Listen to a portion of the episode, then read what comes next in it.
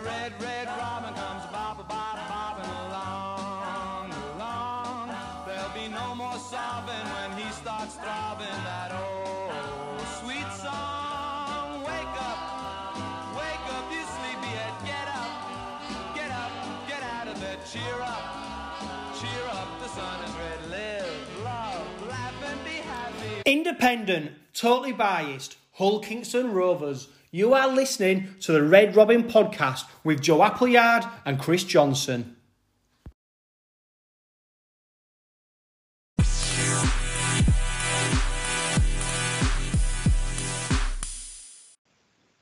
Hello and welcome to the latest Red Robin Heritage cast. And we are delighted to be joined by a firm fans' favourite. Our guest is a three times New South Wales Cup top point scorer. He is featured in the New South Wales Cup Team of the Year three times. He has played NRL rugby with the Newcastle Knights. And he has played 13 times for Italy, scoring a total of over 141 points, and also featured in two Rugby League World Cups. And he helped the Azzurri beat a star-studded England side with a drop goal in 2013. He signed for the Robins on a three-year contract in 2015 and went on to make 45 appearances, scoring 34 tries, 73 goals, and he finished his career with a win percentage of 53% whilst wearing the red and white of Hull Kingston Rovers. And he also helped Rovers reach the club's first Challenge Cup final in nearly 30 years. Ladies and gentlemen, Mr. Josh Mantellato. How are you doing, Thank Josh? you. Yeah, good. Thank you. Awesome introduction. Is that it? Shall we end the podcast there? yeah, that's it. Let's let's sign off now. I know you've done your own work, Chris. Yeah, well, it's first time for everything, isn't it, Joe? Yeah, I there thought- is. If we've got a teacher on, we might as well, uh, I might as well get my own work done properly.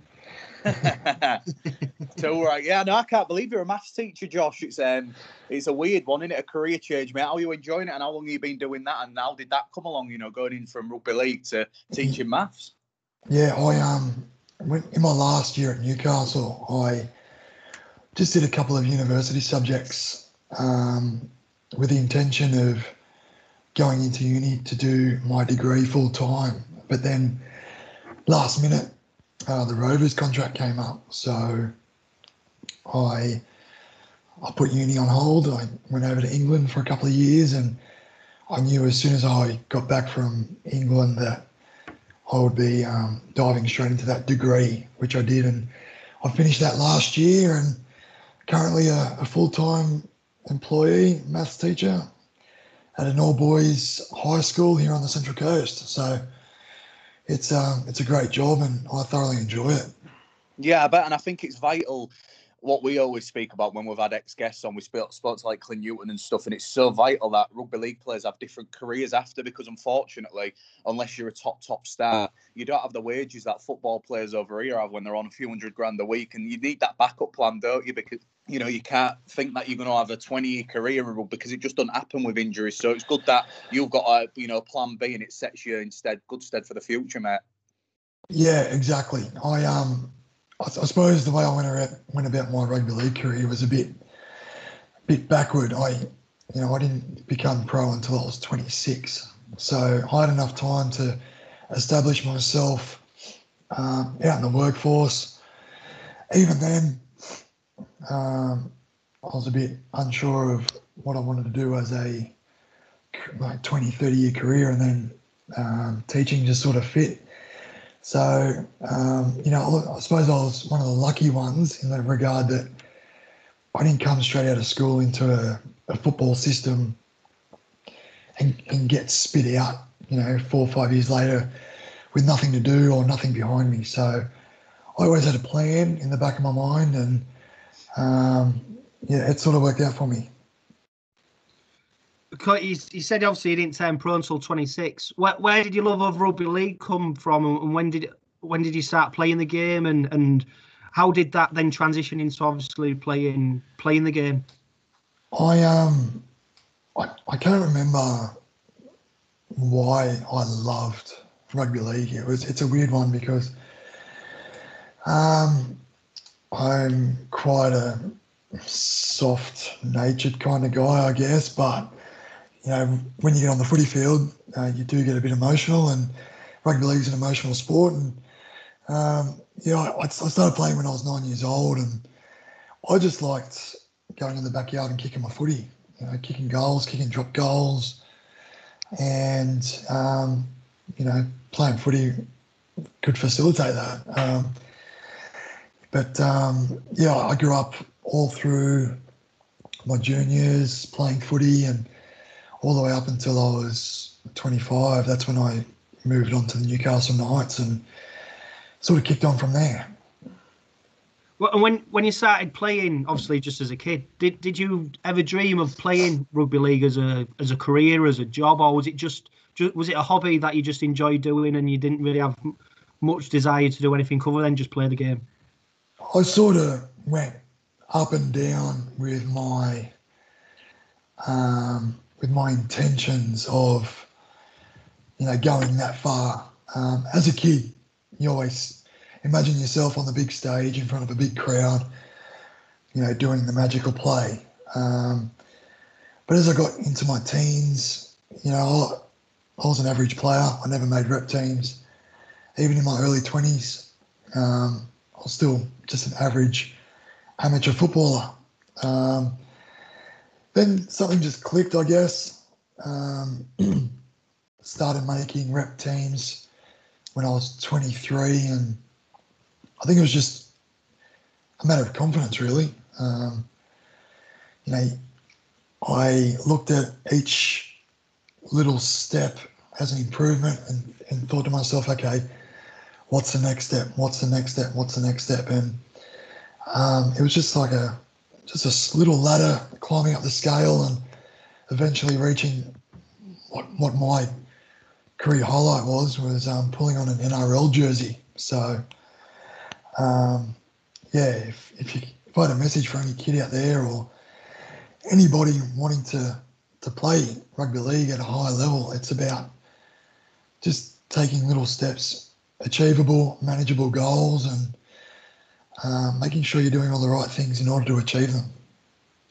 I think that's key, isn't it, Josh? And I think what we notice over here is obviously we've done a bit of research on you, and you was at the Wyong Roos. Then you went to the Newcastle Knights New South Wales Cup team, which you know Michael Dobson's played for Clint Newton, former guest and former Robins. And then you made yeah. the step up to the NRL. I think that's such a good, you know, them building blocks for you young guys when you was coming up in Australia. Whereas over here we have our amateur game, and then if you don't make it at 16, you have to either go back to just like the whole league or if you're at the um, Championship or League One, which ain't the best standard, unfortunately, especially that League One, you don't get that benefit. Whereas at least in Australia, and you've got now Papua New Guinea getting involved, in New Zealand, there's so many competitive leagues, there's so many, you know, decent NRL players who make the step down. And I think even you look at South Logan Magpies now, they've got um, Kevin Locke, Carmichael Hunt, Albert Kelly, former teammate of yours. So that's the difference, yeah. I think, in England and Australia all the leagues over there are very competitive because you've got people like yourself who have got proper jobs and made the grade when you're 18, but still can find a way in. And I think that's vital in it. And that's probably why why the Australian national team is so successful because there's so many people playing it. Yeah, it's crucial for the growth of the game to have all those levels underneath the NRL set in place and to make sure that they're competitive um, in order to be that stepping stone to a high level. Um, you know, at the moment over here in Australia, there's a bit of argument about the quality of the NRL, how there's a lot of good teams. Well, sorry, there's a handful of really good teams, handful of really poor teams, and just a little bit of nothing in between. And they, they believe it's coming back to um, eliminating the under 20s competition, which was quite popular here for about 10 years. Um, so it is very important to establish those lower grades, even further down into the grassroots, um, into the amateurs, uh, to, to ensure that you know the growth of um, the quality players is is being produced and you know flourishing at the top level. Yeah, it's weird in it the NRL, and I don't think COVID's helped, but there's some teams like the Cowboys, then the Bulldogs. I know they've got a lot of people coming back this weekend, funnily enough, but there's some teams that are really struggling, and then you've got. I think the difference in um, the NRL is it's a bit different to England in the sense of loyalty and stuff like that. There's a lot of people move from mm-hmm. team to team, and you look at the Gold Coast Titans now. I mean, they've got probably one of the best players in the world. He's only 19, 20, and David Fifita. So, and they've struggled yeah. the past few years, and it's it's changing all the time. Whereas over here, you know, you're going to get St Helens, Wigan, Warrington, who are always going to be at the top. Whereas in the yeah. NRL, you get teams like the Cowboys, who were so successful for years, and now the, the struggling. The Cats seem to string two points together, mate. It's weird, isn't it? Yeah, it's it's a strange one to put together with those those teams, but a lot of it comes down, I guess, to um, their roster management, um, salary cap, all that sort of stuff, um, which is something that the Roosters and Melbourne Storm do really, really well. They they manage their roster um, perfectly. You know, they don't believe in paying more than what um, a player deserves to be paid, essentially. Um, so players want to go and play at those clubs for a little bit less, whereas um, you know teams like the Bulldogs and and Manly, you know, you have to pay a player a little bit more in order to entice them to go there, which is not healthy for your roster at all. So I think a lot of those teams are going to feel that pinch for a couple of years to come. Yeah, definitely with the salary cap as well, you've got to manage it well, haven't you? And we're on the subject of the NRL, mate. I just want to talk to you about your debut. You know, you spoke about your love of rugby league, and for you to make your NRL debut, it was round 12, the 2013 season against the South Sydney Rabbitohs for Newcastle Knights. You actually scored on your debut and kicked three goals. For you, for your friends, for your family, that must have been a proud moment, mate. A long time coming, but how was it to put that Knights jersey on, represent Newcastle in the NRL, score a try and kick three goals? It must have been a dream come true, Josh. Yeah, it was a um, it was a very very um, special night. I was I was just getting goosebumps as you were talking about that actually. um, like I said, I was I was 26 at the time when I debuted, so in a way that was a very big benefit because I knew the enormity of the occasion, but um, because I was old, I had a I could approach it a bit more maturely, I guess. Because um, I, I didn't at the time, I was only a part time footballer as well. I wasn't full time. So I got asked to train with the first grade squad, squad for that week leading up to that game. I was just called in just to cover for an injury. and I kept getting the call back to come in the next day, come in the next day and then it was captain's run the day before the game, and um, after training, Wayne Bennett comes over and he just casually just came over and he says, "Josh, you're in." And I was thinking in my head, I'm I'm going nuts, like, but I just I kept oh I just I just stood there nice and calmly and said, "Yeah, oh awesome, great, thank you." And he went to walk away and then he turns around, he comes back and he goes, "By the way, you'll be goal kicking." I was like, yeah, yeah, okay. So I'm just processing all these thoughts in my head. I hung back, did a bit of goal kicking practice. And then I had to to drive an hour home to pack my bag to get ready for the team bus to pick me up on the way to Sydney um, the night before the game. So it all happened so quickly. But um, when I ran out onto the field that night, I was just that happy. I was giggling. I was that excited. I wasn't nervous. I was just, um, you know, I just thought, you know, finally you're here. Well done. You made it. So, um, you know, I, I, got all these text messages from club legends, um, you know, friends I haven't heard from in, in a couple of years. Um, you know, so I, I've actually got an old phone. I've kept all those text messages too. So, um, yeah, it was probably one of the most special nights I've ever Probably must must have been quite sweet as well. The fact it was Wayne Bennett who was who was putting you into the team. You know, obviously a, a great at the game, someone who's been around the game for such a long time, achieved so much. One player yeah. who you did line up against, uh, line up alongside is uh, Korbin Sims, who's who's obviously at Rovers now. Um, yeah. What yeah. what can you tell us about Korbin and, and what he was like as a player then, and, and obviously you'll see his career sort of continue. What can you tell us about Korbin? Yeah, well, that that particular year when I debuted, I debuted at 26. He debuted as well, and he was 20. So um, we're both kind of in the same boat thereabouts. But he went on to play about a dozen games that year, and you know he um, he was he was an, an aggressive front rower, even when he was young, coming through New South Wales Cup, even into NRL. You know, he, high energy, aggressive player. Um, you know, great to have off the bench to bring that line speed and extra punch with your hit ups. So, you know, I'm actually glad he's over there with the Rovers at the moment, and um, you know, got to see him wear the Mossy jersey yeah. last weekend, which was pretty special.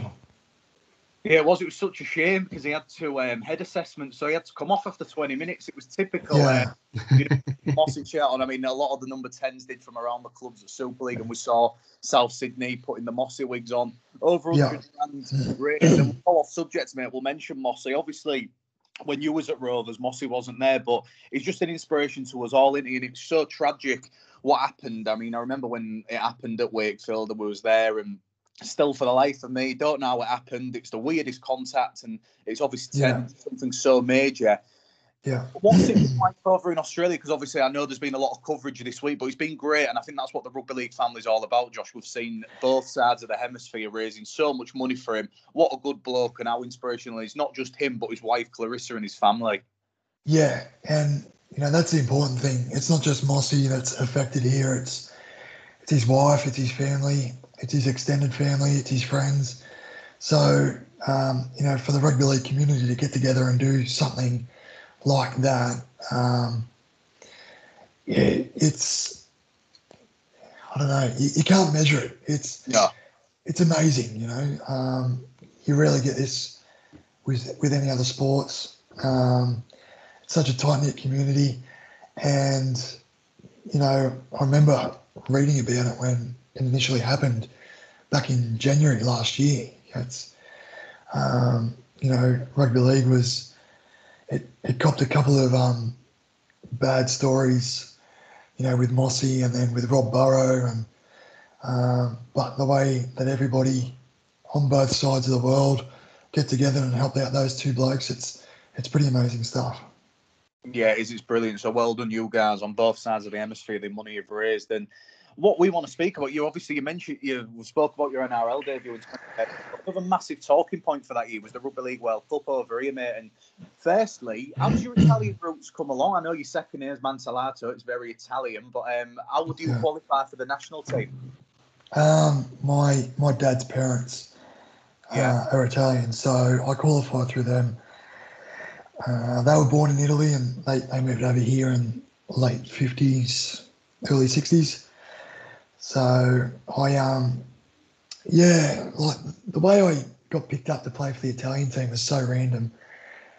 But um, this was back in 2010, playing amateur footy, and I played against an ex NRL player.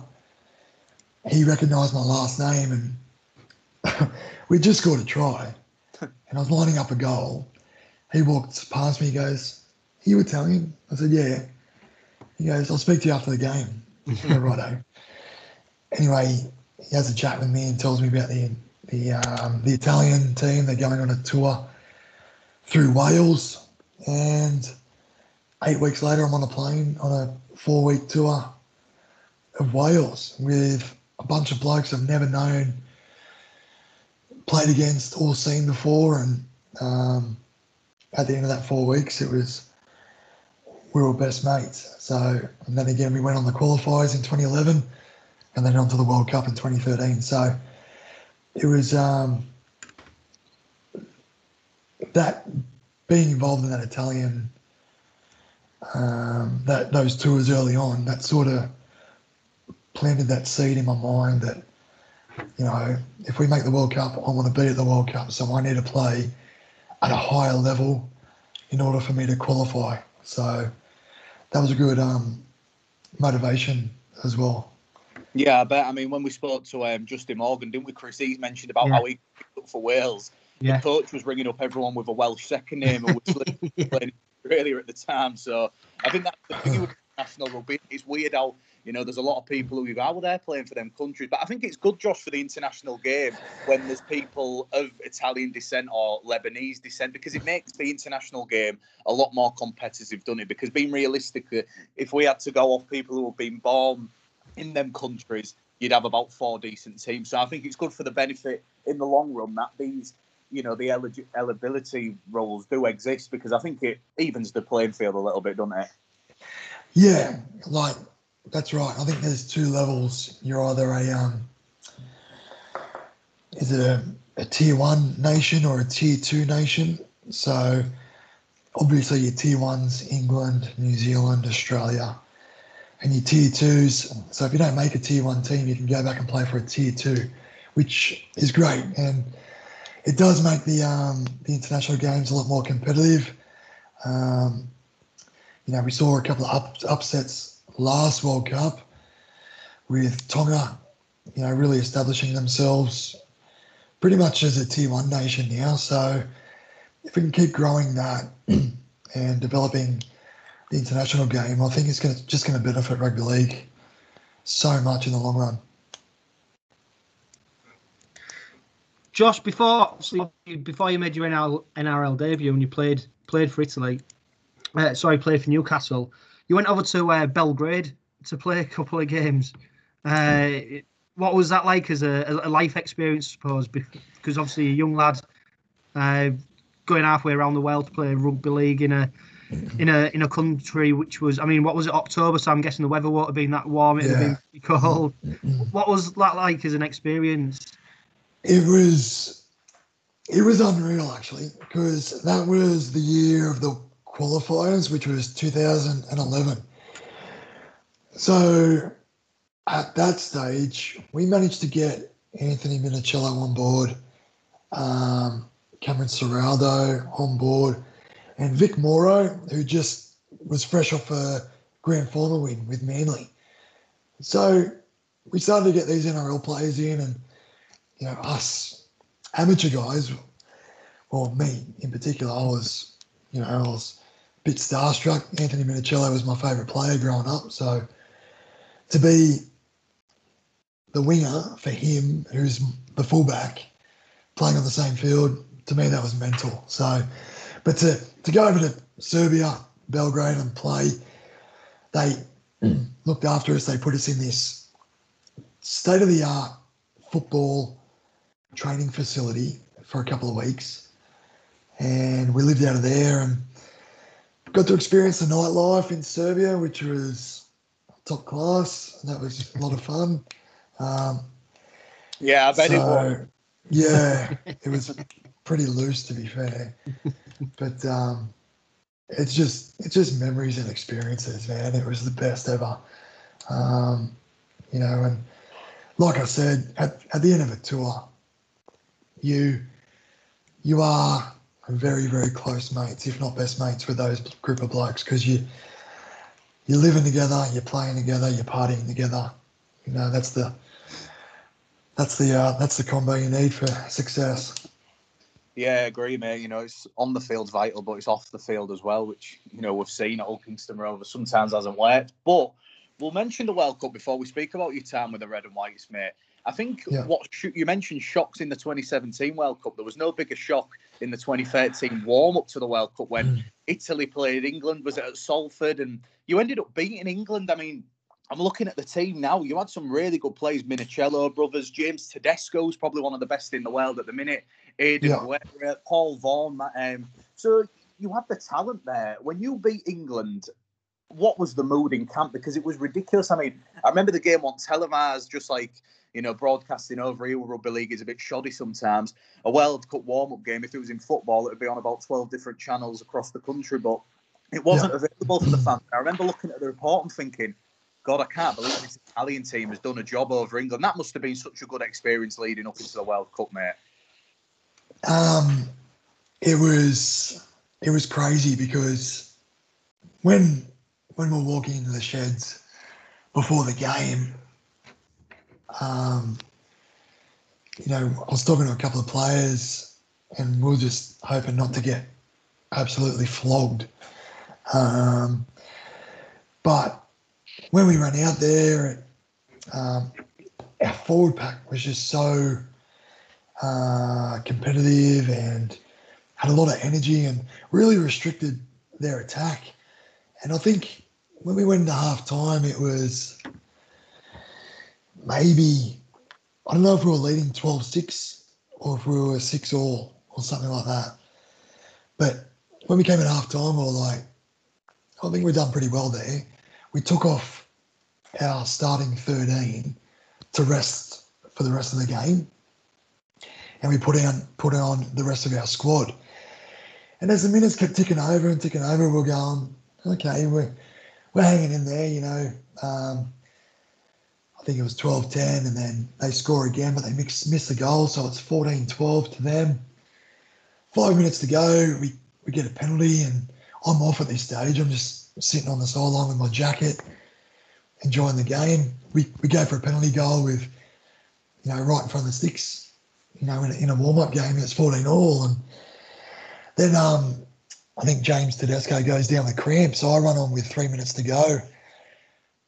We, we kick the ball downfield, and Josh Charnley knocks on 10 metres out from his try line. And I'm looking at the clock, and it's two minutes to go. I'm thinking, I'm going to I'm going to go for a field goal here. I've never kicked a field goal in my life, nor have I kicked another one since.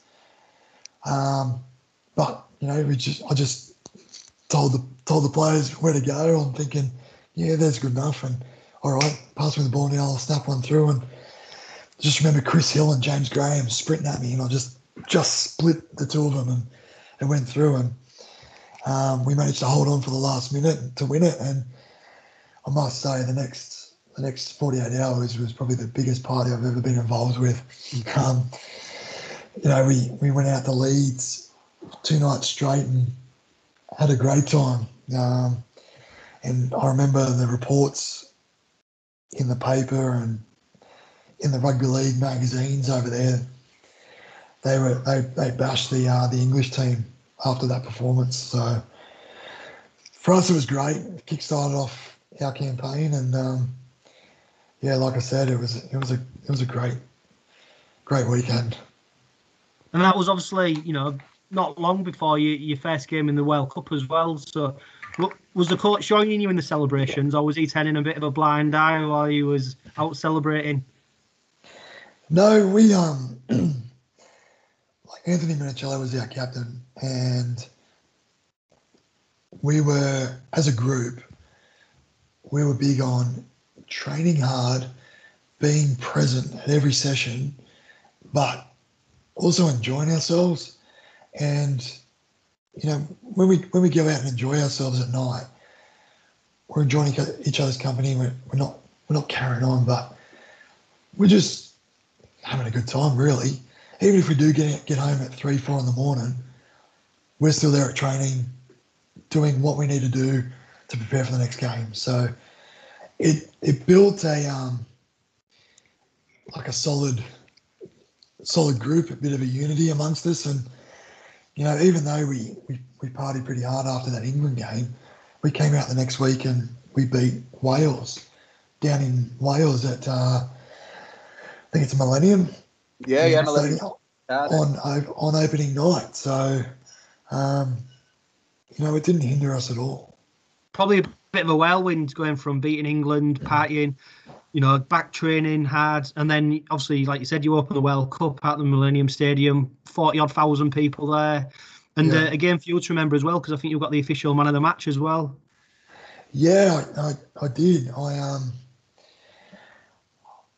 I played okay. I, I, didn't think I deserved the man of the match. I thought Aiden Guerra was head and shoulders the best in our team that night, but I um, I was lucky. I got to try and set up another one for for Tedesco. So kicked a few goals as well, which helps. So um, yeah, that night was was unreal. Um, you know, my partner was there, my parents were there, uh, my friends were there. They came over to watch me for the three weeks as well. So um, you know, to put on a performance like that for the first World Cup official World Cup game for Italy was it was unreal, and you know, it's cemented in history.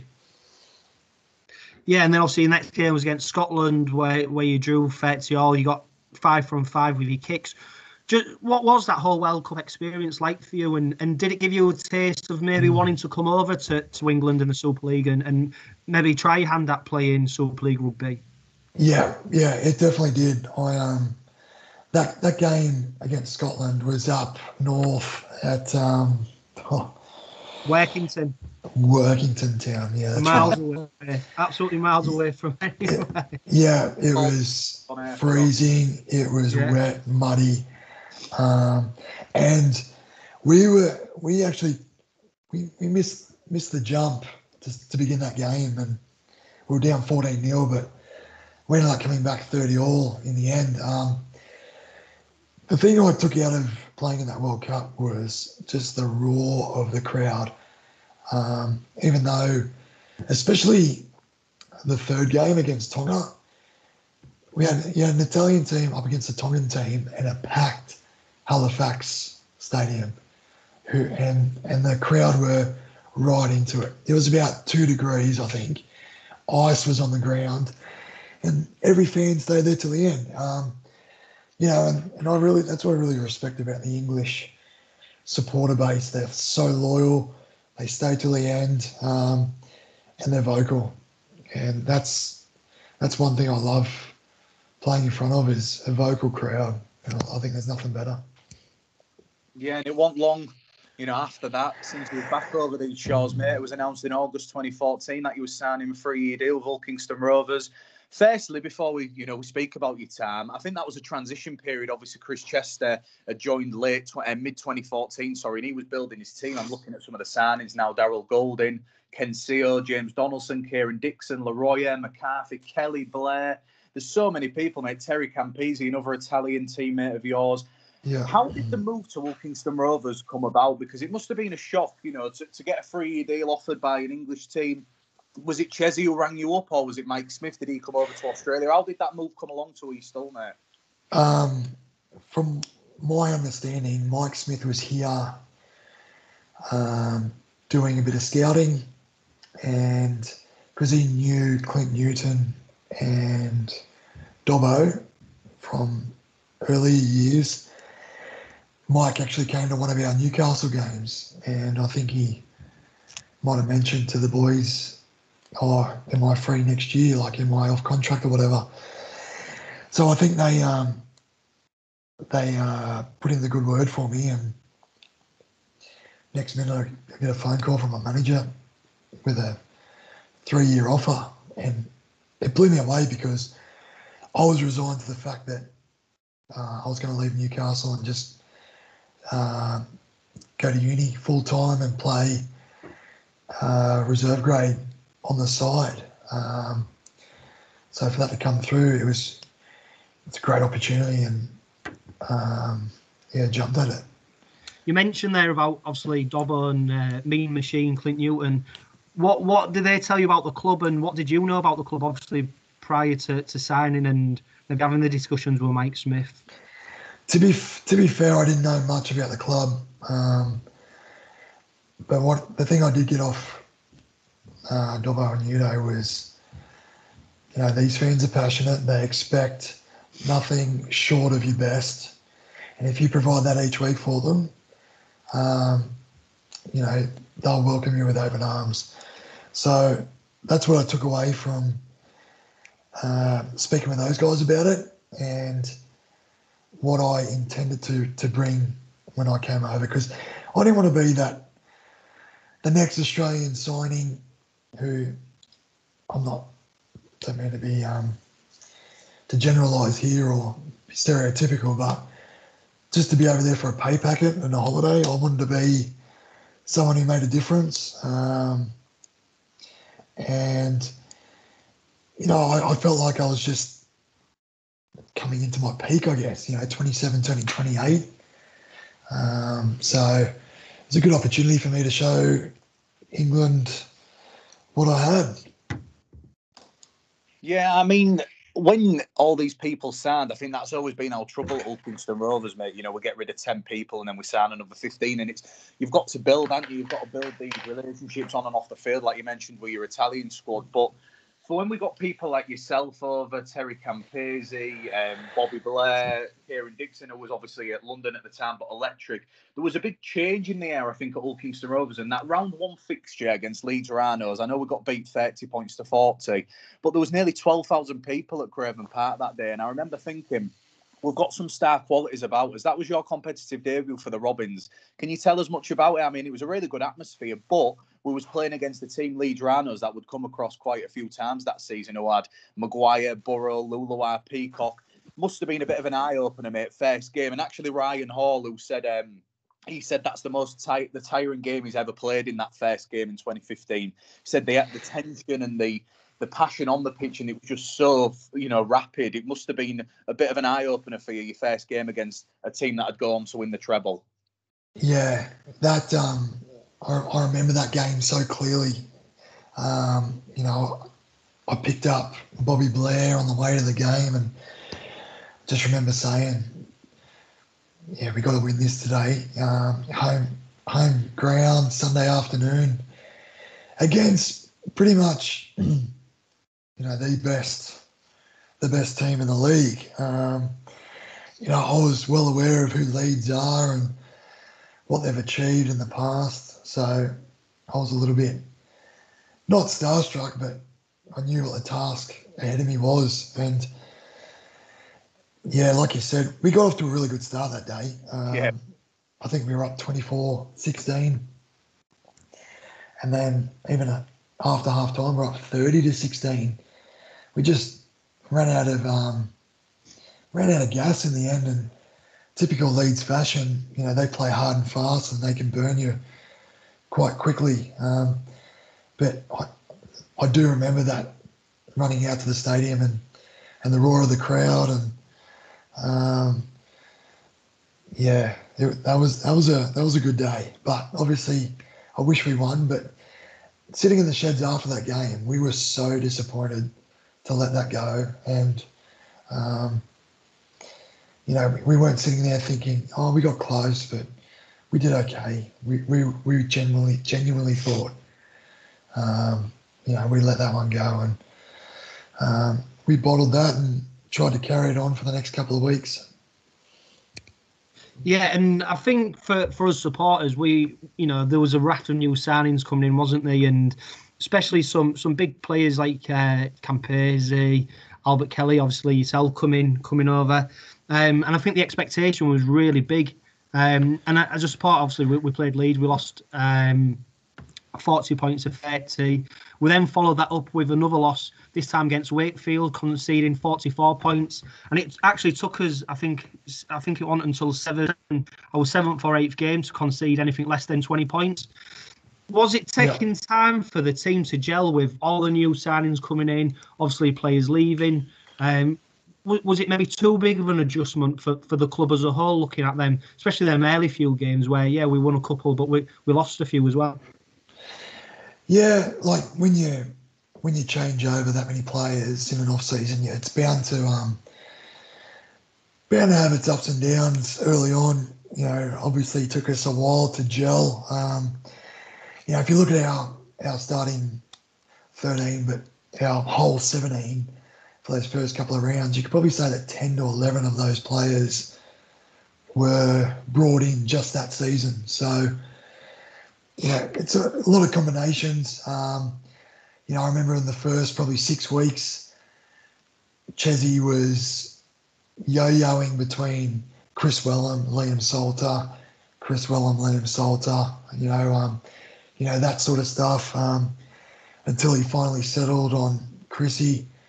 So, um, you know, just little little teething periods like that. And, you know, that Wakefield game, I don't, I don't know what happened that day, but it was just a horrible game. But the weekend after was the um, the World Club Challenge. So we got an extra week of training under our belt. And then we came out and we um, got our first win over Wigan. Yeah at home, which was one of the real special games in my memory.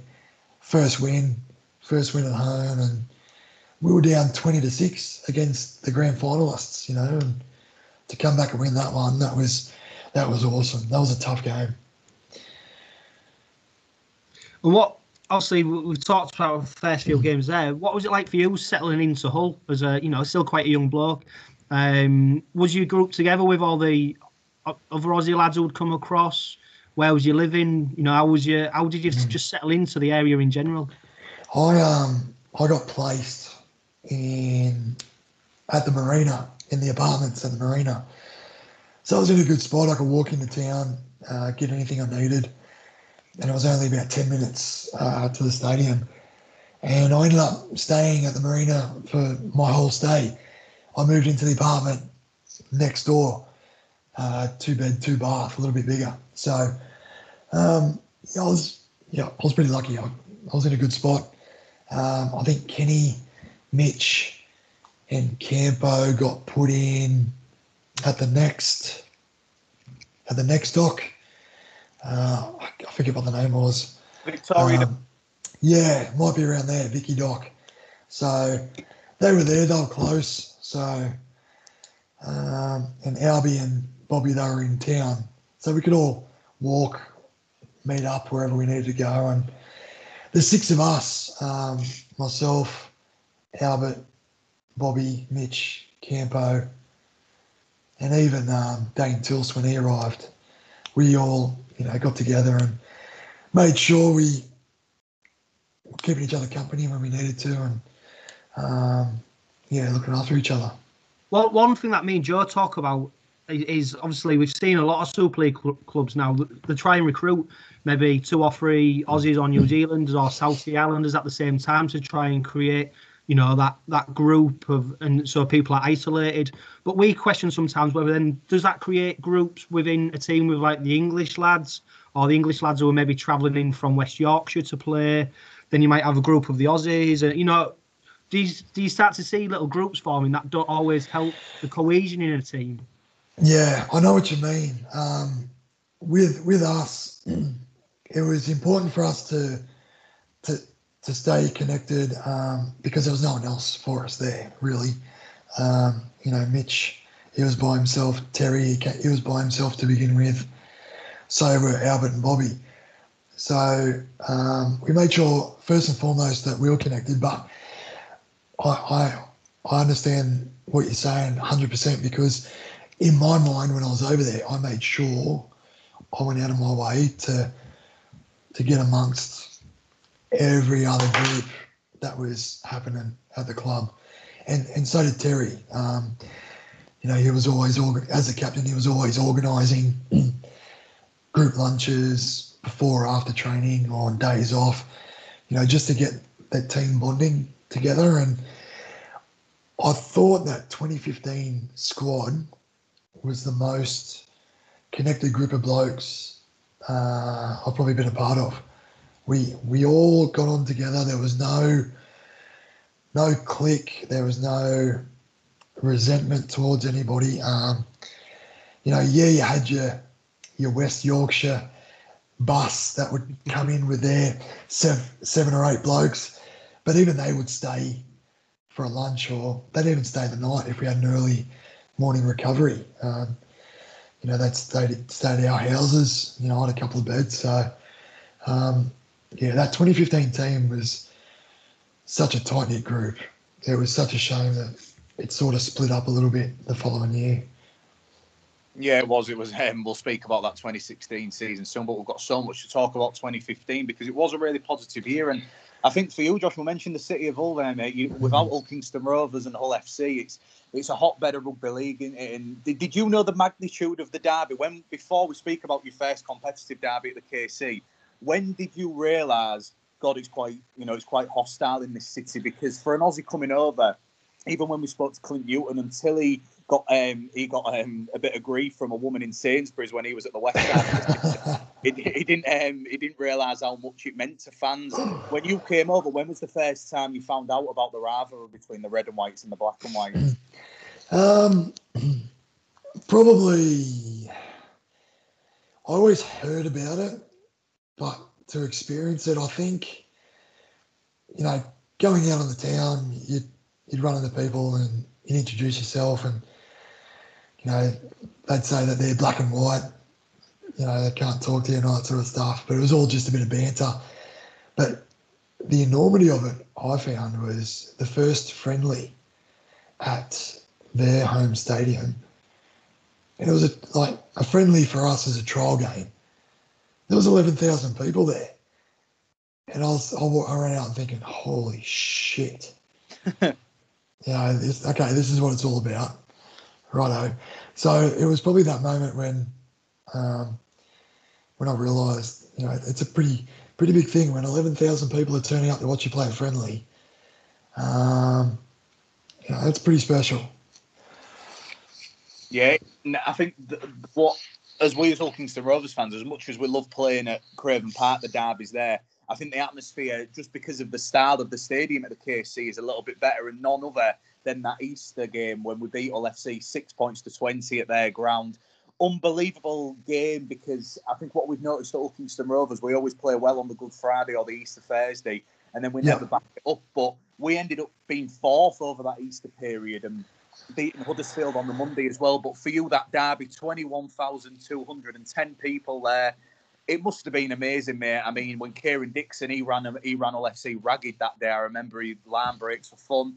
Shaun Lunt scored. I think it might have been one of his. I think it might have been his debut or his um, yeah. fourth yeah. game. And Terry Campese as well. Everything clicked that day, and the atmosphere was unbelievable. That must have been one of the best experiences you've had in a red and white shirt, mate. That um, Easter Thursday derby. Yeah, it was. It was. Um, it was crazy. Um, you know, we, we played so well that night. I thought defensively we were we were so strong, um, and even in attack we were, we were punching holes in them um, all over the place. So um, you know, a good night with the boot too, which was good. Thank God. Um, you know, you don't want to miss goals in those sorts of games, and um, yeah, to to walk up to the Rovers fans at the end and see the whole. Is it the what end is that that you guys stand in? North. Northern end, yeah. yeah. So that was just bumper to bumper, and um, you know to clap you guys off. That was that was a special moment. Yeah. Yeah, I bet, and I think what we noticed about that team, Chris, I don't know, you know, about you, but we had some star-studded players, and we had players like yourself, Josh Albert, Kelly, Shaun Lunt, who could just turn games within a second, and I think that's what we definitely had the advantage over all that night, Chris. It was them one to remember, wasn't it, mate? Yeah, I think. Um, I mean, that Easter period. I think that is the last time, Joe, that we have actually won Good Friday. Well, Good Friday, Thursday, and then backed it up on the Easter Monday. I don't think we've done that since, have we? Um, no, because even when we was in the championship, we got beat to Toulouse on that Monday. Yeah. So it's yeah. always been a bit of an Achilles heel for us. But I think that time is, yeah, we'd had a bit of a stop start early season, and then we got to that Easter yeah. period. Like you said, Joe, we got to fourth place. And we, you know what? I thought as a supporter, we, we really felt, you know what, we're kicking on now. We, the signings are starting to gel. We're starting to then turn that into performances. You know, we're getting, we've just beat our biggest rivals. Um, obviously, we then went and, and lost to Castleford. But I think that time there was really special because it's when we, we really thought, do you know what, this season we, we might really kick on here. Yeah, did you feel that, Josh? I um, I remember walking in uh, probably the Tuesday after that good Monday, and Chesney mentioned that we are fourth. He said, "Don't worry about looking at the ladder. You know, we're we're looking at to continue on, and you know that's that was all good. But I think um, that weekend took it out of us because Thursday night was high emotion. Monday against Huddersfield was physical. Um, that was one of the toughest games I can remember playing in for Rovers. Just physically and mentally, it was just tough. And you know, Huddersfield they had a big pack big, big team. So to get that win on Thursday and then to get that win on the Monday, um, it took a lot out of us, I thought. And I think that Cass game the following week probably showed that. Yeah, it was. Um, I think that was the game on telly, wasn't it? I, I remember yeah. the game at Castleford. Yeah, and I think yeah. the benefit of the Super League, as much as we've compared it to the NRL in the earlier parts, Josh, is we do get a few competitions, and one competition that's definitely going to stand out at your time in Kingston Rovers for the decent reasons in 2015 and terrible reasons in 2016, but we'll speak about that soon. The Challenge Cup. Um, firstly, did you know much about the Challenge Cup growing up in Australia? Yeah, I um always um always heard about it. Um, I remember when I signed um, with Rovers, I was speaking with Danny Buderus, who was at Leeds for a few years, and he said, "Mate, the Challenge Cup, it's like nothing you'll ever experience." And he played in two finals over there, I think but he said he lost them both, and he said that was just that was one thing I wish, you know, I got to achieve, and you know, I, I took that on board, and there was there was this just this feeling that year about the Challenge Cup um, that we could probably do something within it. Um, and when we came up in that first game against Bradford, they were a championship team, but they were they weren't uh, they weren't any pushover. So it took us a while to get over the top of them, but we ended up scoring 50 points and and beating them in the end. And you know, to be fair, we had a pretty rough draw in the Challenge Cup, but it ended up all right. Yeah, you have to um, beat the best to be the best. That's what me and Chris always say. And you scored four tries, and you was actually against one of your old teammates, Ryan Shaw. You scored four tries past him that day, didn't you?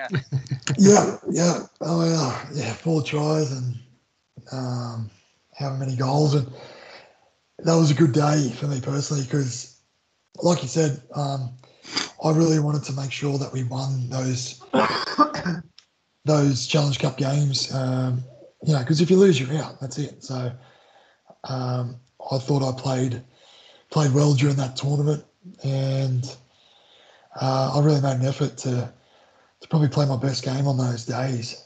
And you know, to get to get past that little bastard four times was pretty cool too. So even though I didn't know him too well back then, um, I'll still send him that photo every now and then. yeah, we'll have to um, clip that, Chris, for when we put. Yeah, we'll get that put out on social media. Don't worry, we'll yeah. remind it.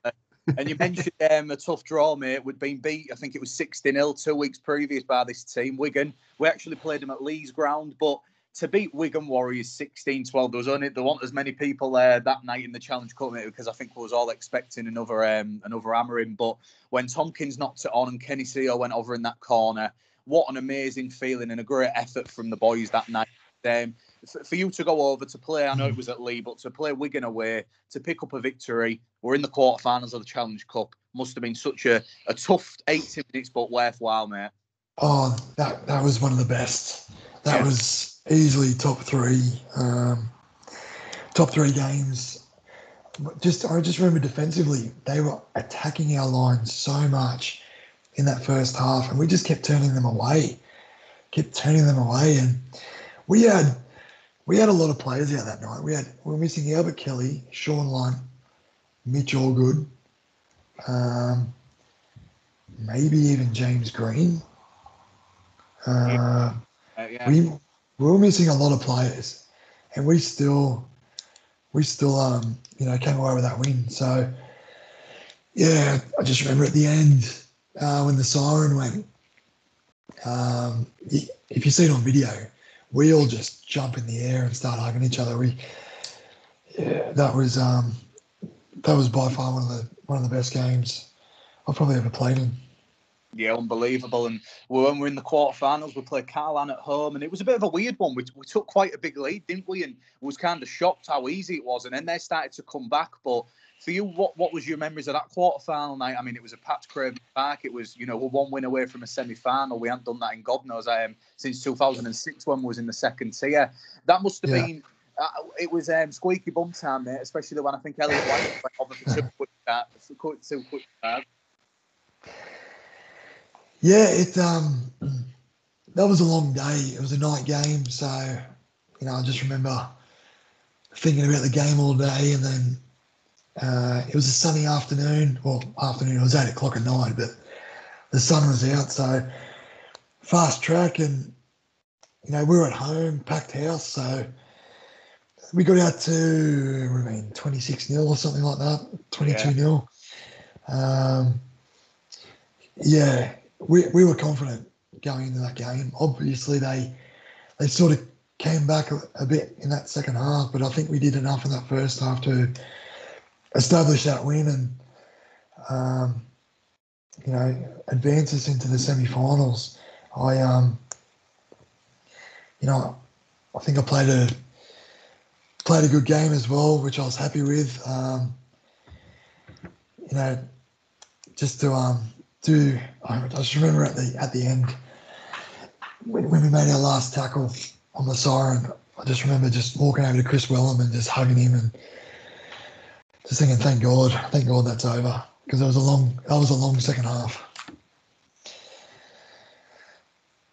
You got a Just going into that game, I was just wondering. Obviously, we'd lost uh, Terry Campese a few rounds earlier.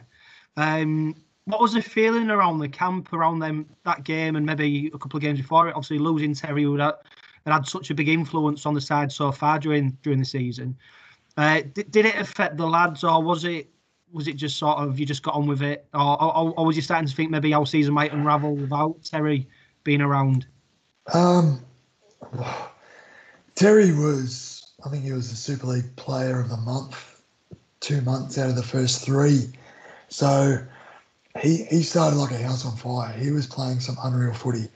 Um, he could just control the game like no one else, and he was a good foil for for Albert Kelly as well. You know, Campo just run the show, and Albert just plays off the back of it. So when we lost Campo, I think it was against Cass, um, which was the weekend after Magic Round. And I can't remember who we played against after Cass. Widnes. Widnes at home and we won. So I think because we played at home on Sunday against Widnes, we, we said from that day, like, you know, Campo's gone for the year, but we need to move on. We've got a Challenge Cup to compete in. We've got a, a league, um, you know, to, to play for. So uh, it was good that Bobby Blair, he, he's a former five eight, and he just slotted straight in there, and he did an awesome job. Um, so, you know, I think we just kicked on um, as best we could without him. Yeah, definitely, mate. It was such a big loss, you know, so influential in them early games. Probably why I was up there in the ladder. But one game that obviously you know we're going to speak about, it's I've still never heard atmosphere like it. And when you was meant getting goosebumps on about the um, your NRL debut, I still get goosebumps speaking about this atmosphere. That that Challenge Cup semi at Leeds, mate, against Warrington, you know, really good game by you as well, kicking five goals and scoring. I've never seen a game like it. I don't think I ever will ever again. The atmosphere after the game when a little respect came on. For you, just try and sum up what it was like on the pitch because I remember I just I couldn't bear watching it for 80 minutes. I remember when they went over early when Ryan Atkins scored, and I was like, oh no, don't do this again. But the lads come back, and I remember when um, Shaun Lunt scored, I think it was the 78th minute, and then you got the kick to settle the game. I've just never seen so many grown blokes crying and hugging each other and families together. It was an amazing moment. It must have been amazing for you and the guys on the pitch as well as us off it. Yeah, it was. Um, oh, that that day. Um, there's only been probably one or two moments in my life where you can just feel the energy in the room before kickoff, and you just know you're going to win. And that was one of those moments. Um, the lead up to that game was perfect. We left the hotel just before we left the hotel. Willie Poching, our assistant coach, he cut up this video of all these moments throughout the Challenge Cup up to that point. And I think he put some music behind it. And I just remember sitting there in that in the theatre just watching it I was getting goosebumps. I'm thinking, we are on. We are so on here. And uh, Gavin Miller came and spoke to us before the game as well. And when we when we when we went out there, and you can just see the just just nothing but a sea of red in front of us in that stand, and the place was shaking. You're thinking, yeah, we're all right here. And then they kick off, ball goes out, they get the scrum and they score straight away. So I'm thinking, oh, it's not supposed to go like this, but we, we weren't even, I suppose, um, stressed or bothered that they got that early try. But I think it probably did did them um, probably a lot worse in regards to their mindset. Uh, they probably thought, oh, this is going to be easy. But um, like you said, we, we came back and we scored two tries in about two minutes. Uh, I got one and Kenny got the other. Especially when Kenny went over off that kick, that the place nearly fell over. It was that loud. Um, yeah, we, we went in half time confident and you know we just said let's do that again. And then we, we came out that second half and did the job and I just uh, yeah I I do replay that that game a lot on the TV and in my mind. I think it was um, that's one of those um, one of those moments in your life that you that probably justifies the reason why you play rugby league or why you do what you do and I felt justified on that day. Um, it was there is no emotion. Well, I haven't experienced anything that that comes close to, to sharing that moment with all those fans. Obviously, if we went on to the final and won, it probably would have been a lot better. But um, for me, that was my that was probably my pinnacle. I think what was really unique as well is that, you know, if, if you was a Warrington fan, you probably wouldn't have been that happy. But because we had that terrace along the side of the pitch, it was almost like Craven Park in terms of the east stand. And I think yeah. it was one of them unique times where the players and the fans were almost in unison. In that, when the team were maybe struggling a little bit and we could see players going down injured or Warrington were getting a bit of a roll on, it's almost that the crowd and, the, and that terrace responded and, and tried to sort of pump you back up again. And and I think that that end bit where Shaun Lunt scores and then obviously we get the final hooter, it was almost like um, relief, euphoria, um, because also as, as a supporters we'd been sort of um, we had the, the playoffs in 2009, 2008, but we'd been a bit downtrodden. We're desperate for success. You know, it was our first Challenge Cup appearance in nearly 30 years. So it was almost all that emotion coming out in one moment. But I think it was genuinely something shared between the players and the fans. And that's why I think it was such a unique moment for, for, for all of us. Yeah. And um, like I said, I, I think we played our final that day. Um, I thought that was when we peaked and it was like I said with that feeling before a game. You just knew it was just energy, just pure raw energy.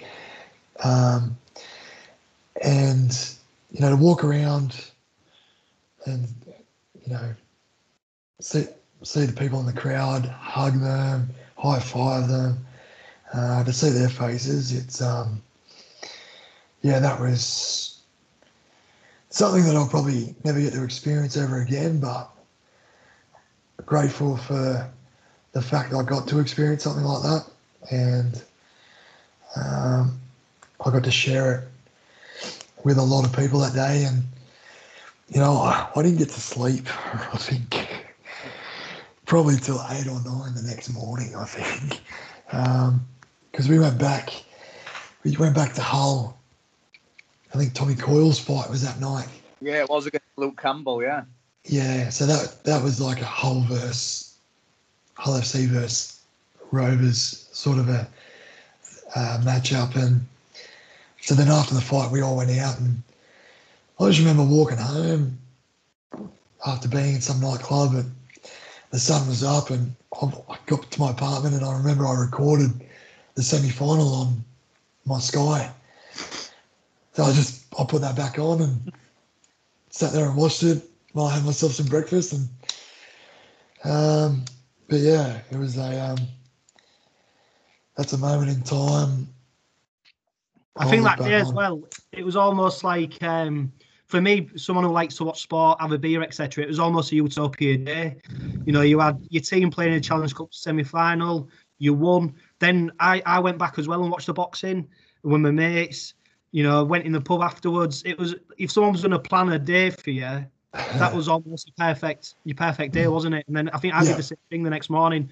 Uh, relived the game again, um, and it, it was almost the same feeling. You know, goosebumps about watching it. But um, I do feel like um, that was the final. Uh, obviously, Yeah. that's only in hindsight because going into the final, you know, you, you, you, your expectations building and building again. But um, you know, as, as players, did you sense straight after the game, or you know, the the few days afterwards that you know you'd you'd almost achieved something there, or was the focus straight back on no lads, this isn't it? The finals, the, the really the big one.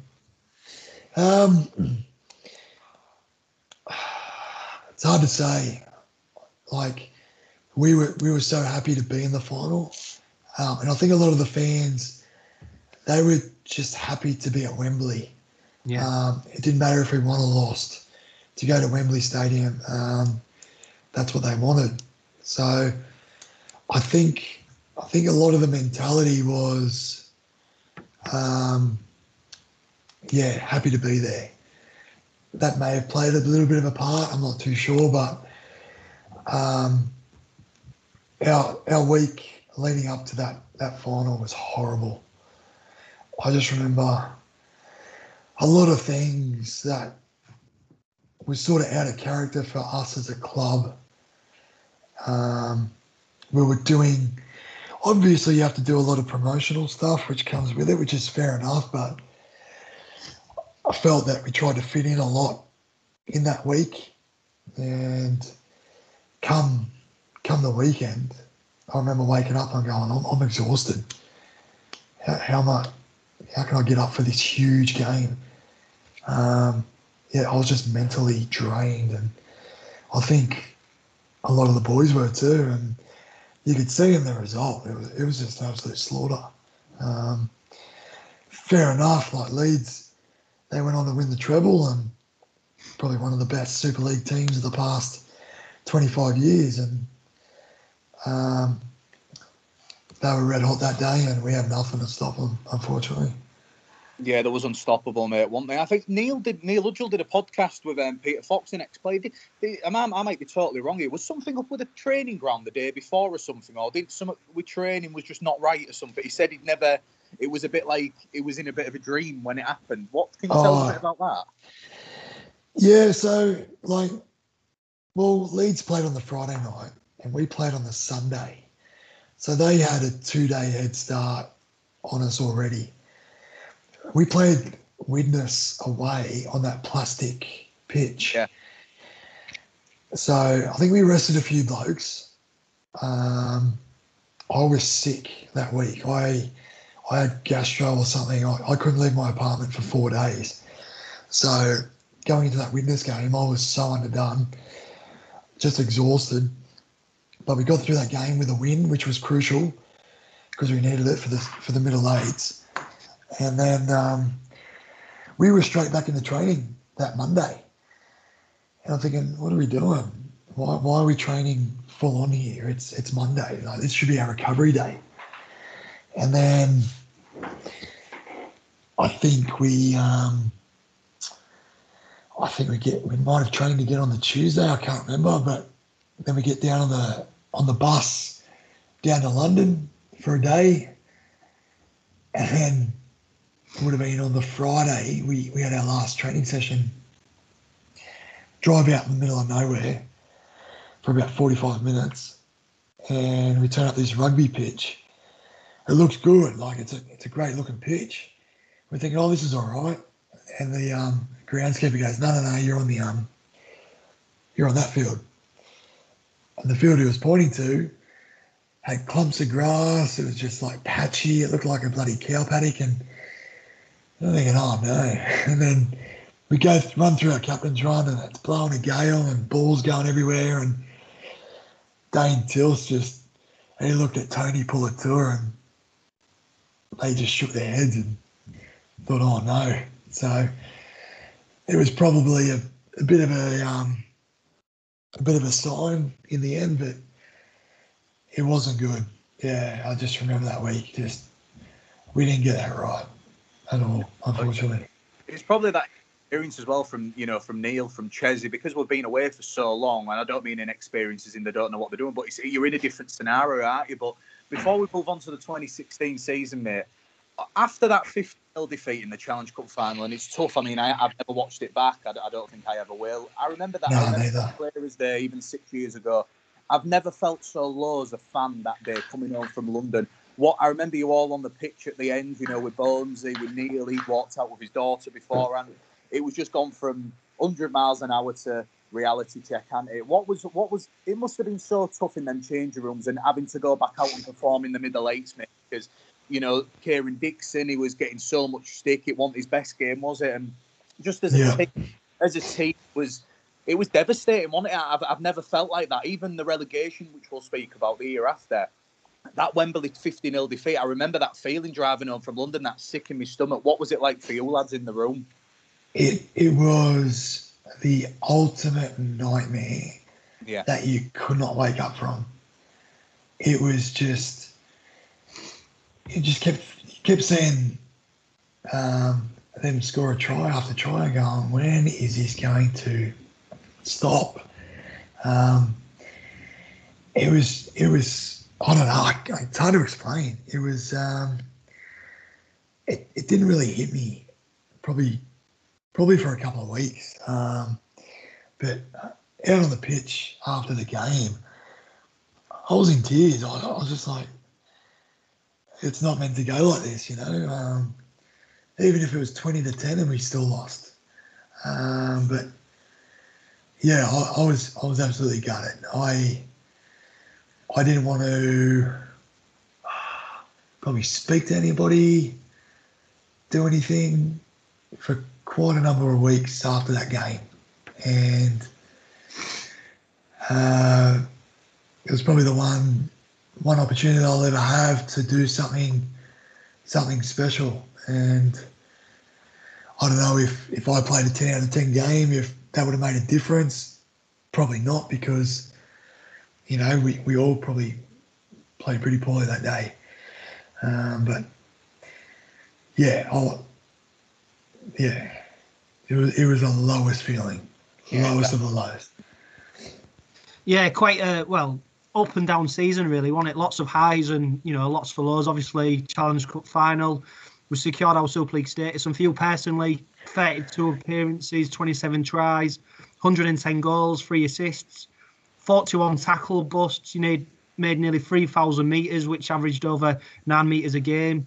31 clean breaks, uh, nine offloads. So personally, um, you know, although, the club had had a bit of an up and down season for you personally, it was a, a massive season for you, and probably um, reassured you a bit about making the decision to come over that you, you performed so well personally.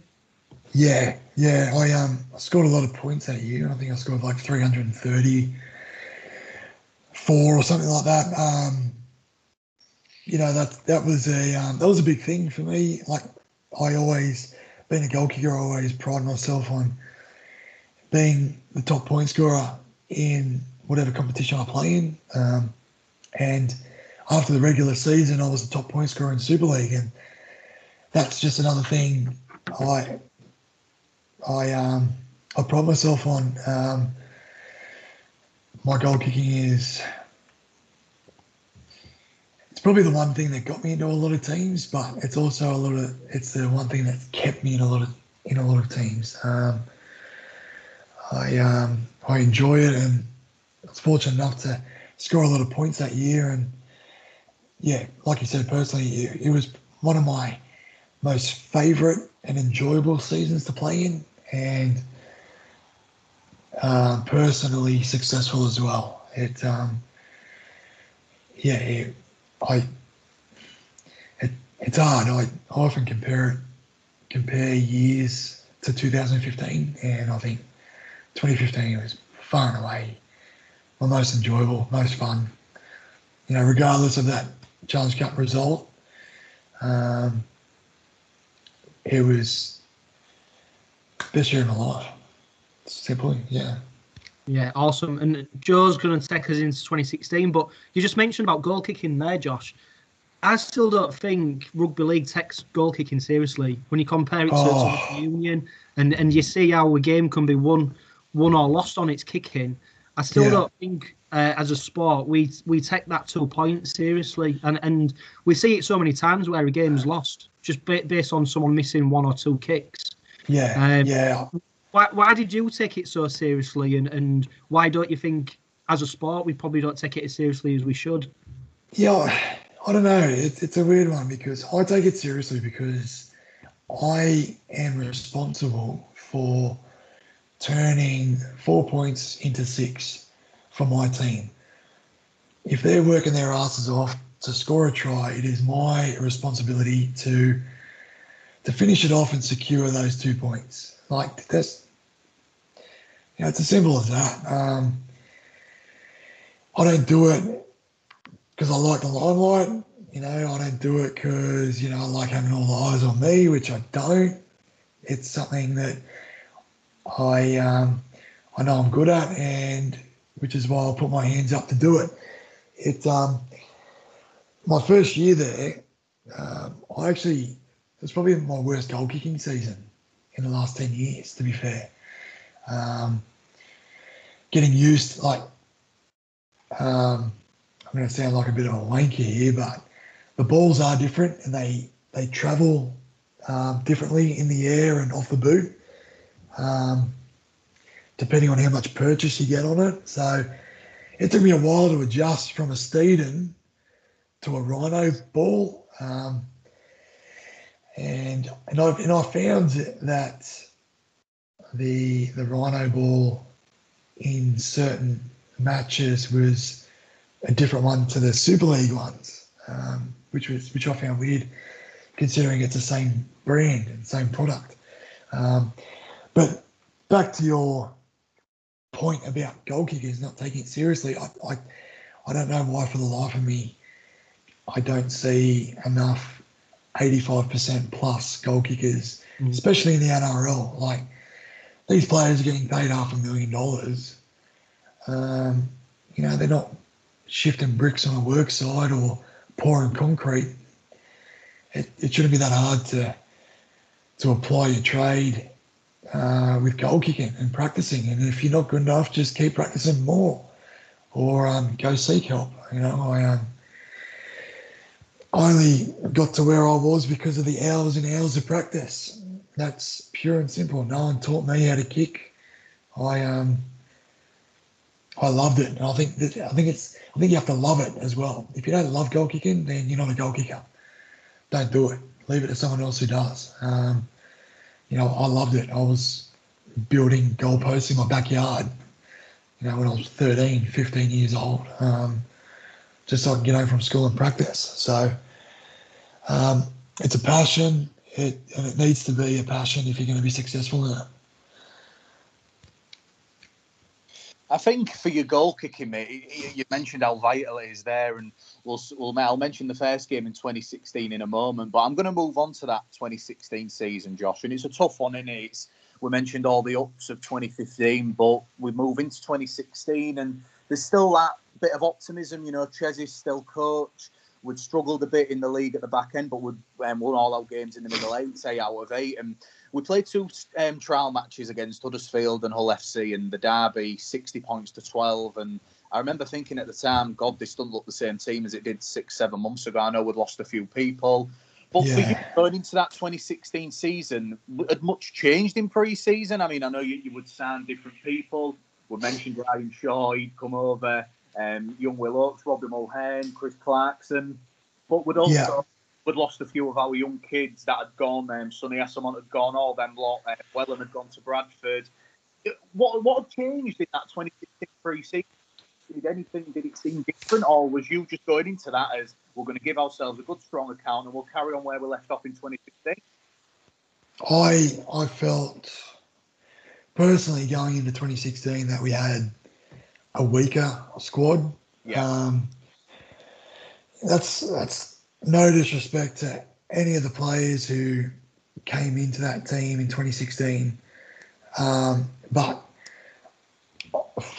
this this still annoys me to the day. Like letting Kris Welham go. Um, he he was my centre partner, and you know I might be pissing in my own pocket here, but we killed it down that left edge um, for Rovers. You know, I scored what 26 and he scored 13, so there's 40 tries alone just from us two. Um, yeah, I, th- I thought he was a big loss. Um, What was your relationship with Iain Thornley like? Because I, I always looked at you two, and it might be you know an easy thing to say, but Ian was obviously a tall, you know, sort of rangy player. Obviously, you was Yeah. quite similar to that. Was it? Was it as simple as maybe two blokes who were just quite similar in stature and and and pace and and etc. playing together? Uh, whereas obviously you and Welham, you had a different dynamic going on there. Yeah, it was. Um,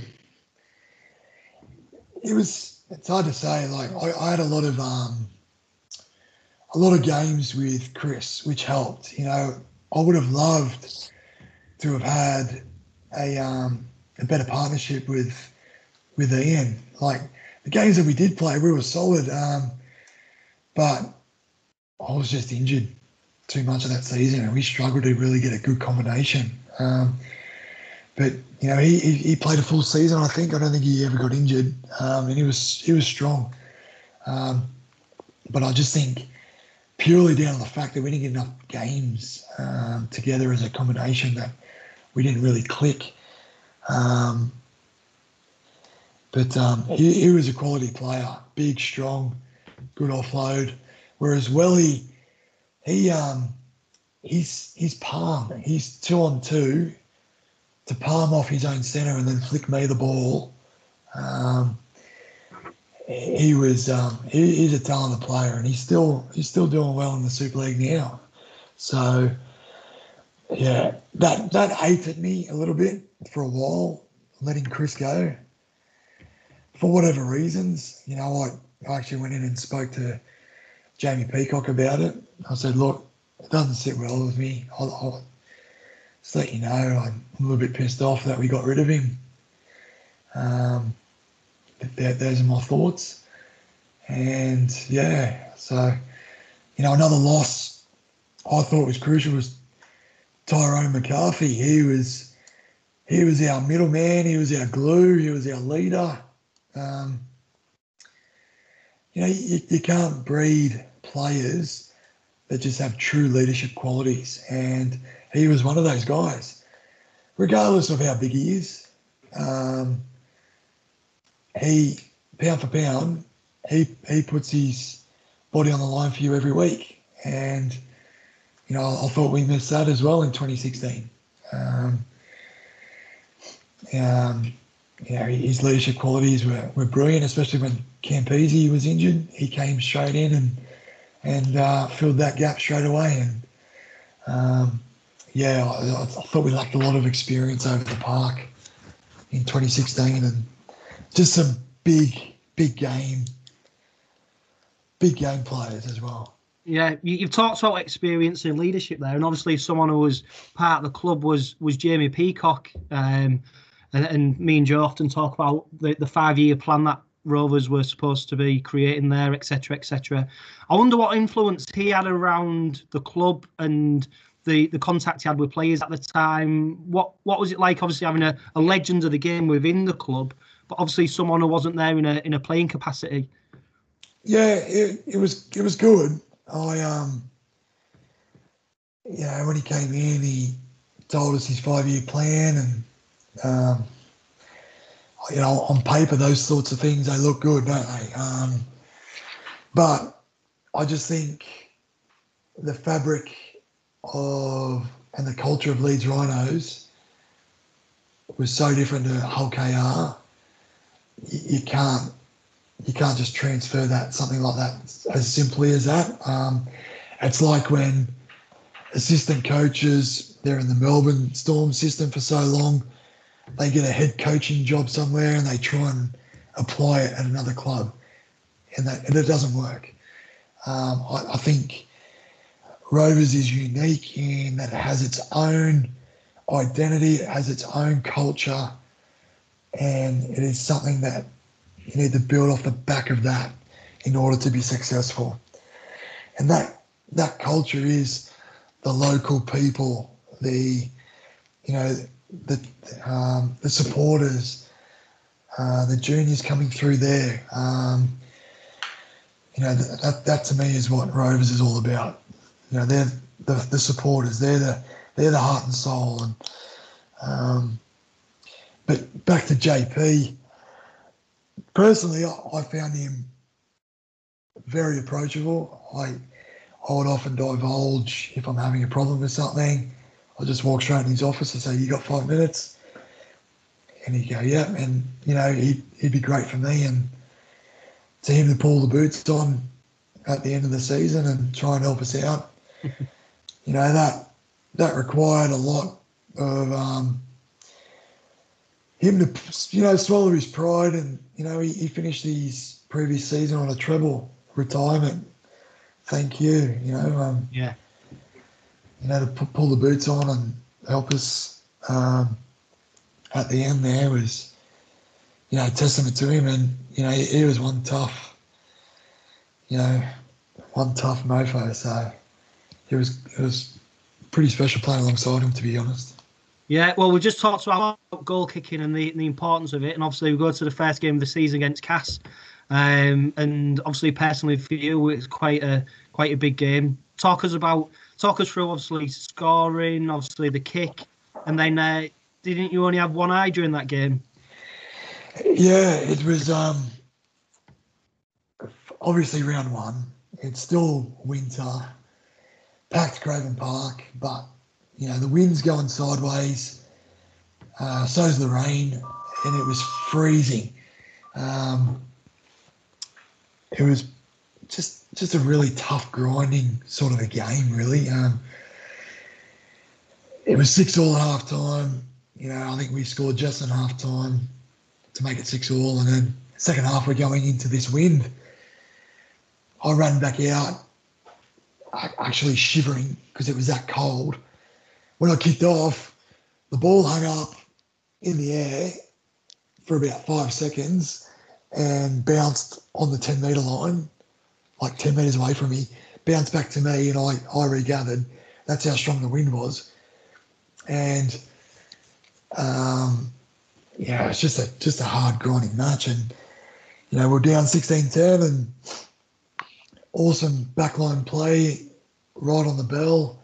Beautiful pass from Benny Cockayne and managed to get over in the corner. And when I when I scored in the corner, I got a poke in the eye from John Monahan, and I just remember being on the ground trying to open my eye, and um, I don't know if you've ever had sand in your eye, but that's what it felt like, and it closed over immediately, like my my eyelid and, and the bottom just puffed up and just closed over, and I'm thinking, oh, geez, that's not good. Um, I looked at the clock, sirens just just sounded, and we're down by two, and so I just had to sort of collect my thoughts there um, for a couple of minutes just to get my head around the fact that I'm kicking into this tornado on the sideline with one eye. So Albert Kelly comes up to me, goes, "You're right, bro? Do You want me to take the kick?" I'm thinking, "No, it's all right, mate. I got it."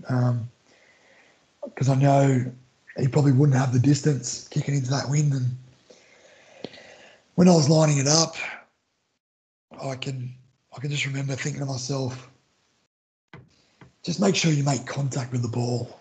If you miss the kick, no one's no one's going to be upset because they're not expecting you to kick it, given your situation. Um, you know, the crowd behind me, they were sort of up against the fence and a little bit quiet. Um, but yeah, just walking into the ball, I just remember just make sure you make contact with the ball. Just make sure you get a foot onto it. Make sure you attempt to make it look a little bit half decent. And when I kicked it, I smacked it that hard. It just went dead straight. And it was just hanging up, hanging up, hanging up in the wind and dropped behind the um the black dot and then they touchy throw up their flag and it was the loudest noise I have ever heard in my life. That stadium right behind me and um I'll, I've got, I've got I've got this freeze frame image in my mind of James Donaldson running towards me.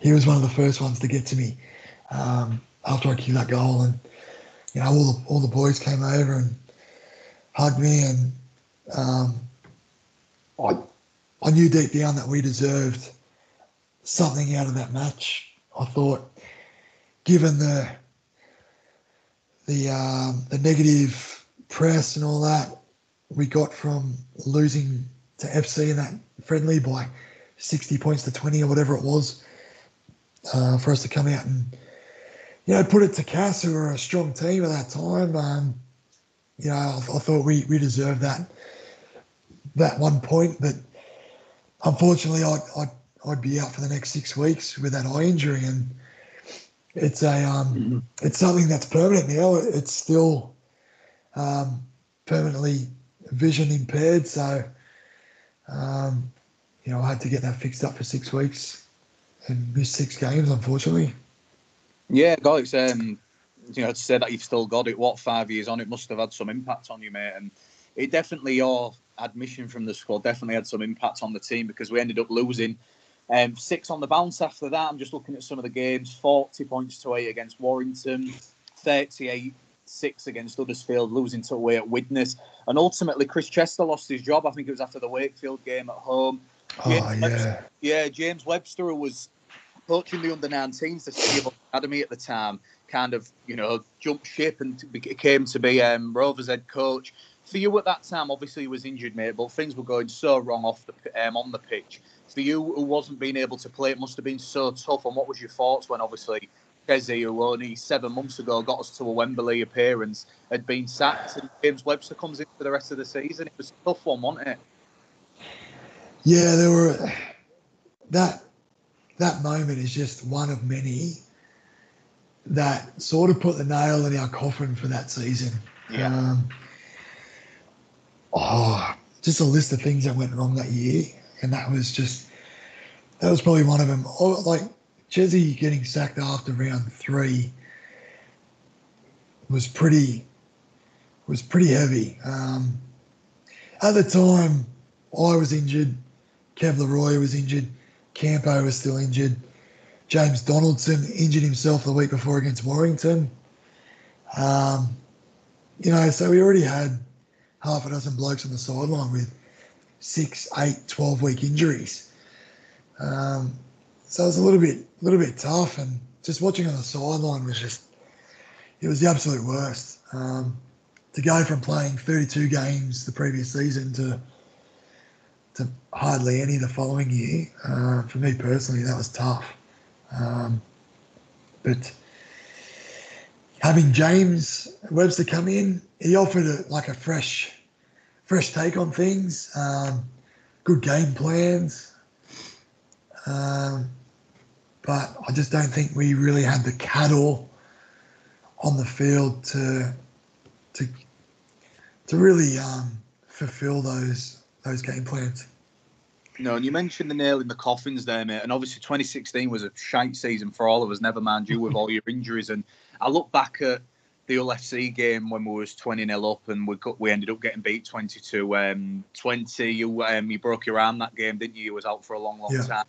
It was yeah. your second game back wanted but for me in that personally that game that was probably one of the games when you look back and think was probably nailed on to get relegated then. Just the fact that Hull yeah. came back it kick-started their season. I mean Radford was um, on about going as well and then they ended up winning the Challenge Cup that year. But for that Hull FC game and we mentioned the Challenge Cup again. The worst, probably the worst fixture of that season in the long run. I know we're going to speak about the million pound game, but you wasn't involved in this game, Josh. But the Challenge Cup game, Hull KR 22, part time, bottom of the championship, Oldham Roughyeds 36. I've never yeah. seen, I've never seen a team crumble in 80 minutes like Rovers did that day. What, what was the mat? What I just can't put my hands on it. The atmosphere was dire, and we've spoke about that atmosphere at Headingley the year prior, it was such a change, wasn't it, in the space of what eight, nine months we'd gone from beating Warrington Challenge Cup semi, that euphoria that you and Chris spoke about, to getting yeah. um, beat by a part-time championship team who I think were hundred to one on at the time, and Um, Yeah. 1,000 fans left in the stadium hurling abuse at all the players. You must have been stand. It, it was it was pretty dire, wasn't it, mate? And it was turning very very sour midway through 20. Yeah, I I was up in the um, one of the um, would have been like the sponsors um, rooms up in the stands watching the game, and I couldn't believe what what I was watching. Um, it was oh, it was a horrible eighty minutes to watch, honestly, and I remember being in the sheds after the after the game.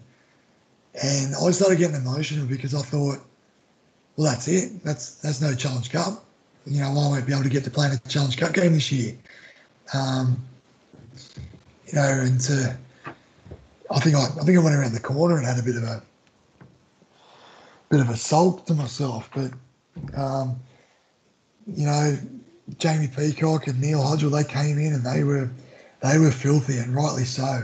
Um, because what what the boys dished up that day it was absolute shite. So, um, yeah, that was that was yet another nail in the um, 2016 coffin.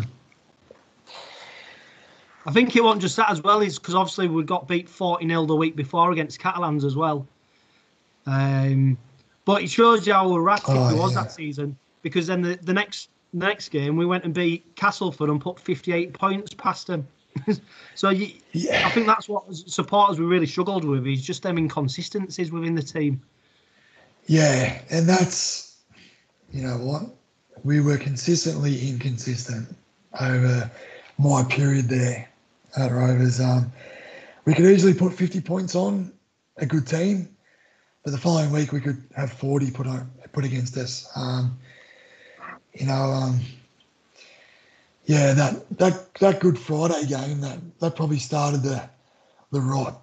Um, obviously, Chesney got sacked probably six weeks prior, but that that challenge that uh, sorry that Friday Good Friday game against FC when we were up 20 0 and looking good, and it just sort of crumbled in that last 20 minutes. And, um, you know, I just, I just remember thinking to myself, just, just keep playing because I think I, um, I busted my arm after five minutes. Steve Michaels rushed out of the line and jammed me in one of the hardest tackles I've copped. And, um, yeah, that put me out for another 12 weeks, unfortunately. And uh, I couldn't get to play in that Challenge Cup game or that all that Cas win the following week. But I remember at that Cas ground, I was I was um, watching the boys rack up the points, and I had to go in the change rooms and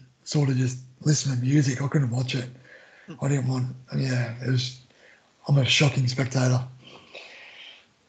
Yeah, I mean, I think that was probably one of the only highs, mate. And when we speak about 2016 for Hull Kingston Rovers, it's all about the wrong reasons. And I think the Super 8s definitely, you know, is the pinnacle of Hull Kingston Rovers' downfall that season. I mean, it started off, we beat um, Batley, we expected to, I think 58 18 at home, but then we go away, we lose against Leigh Centurions. Um, but we ended up actually beating Salford away from home, and it was like, God, we're two from, you know, we're two from three here.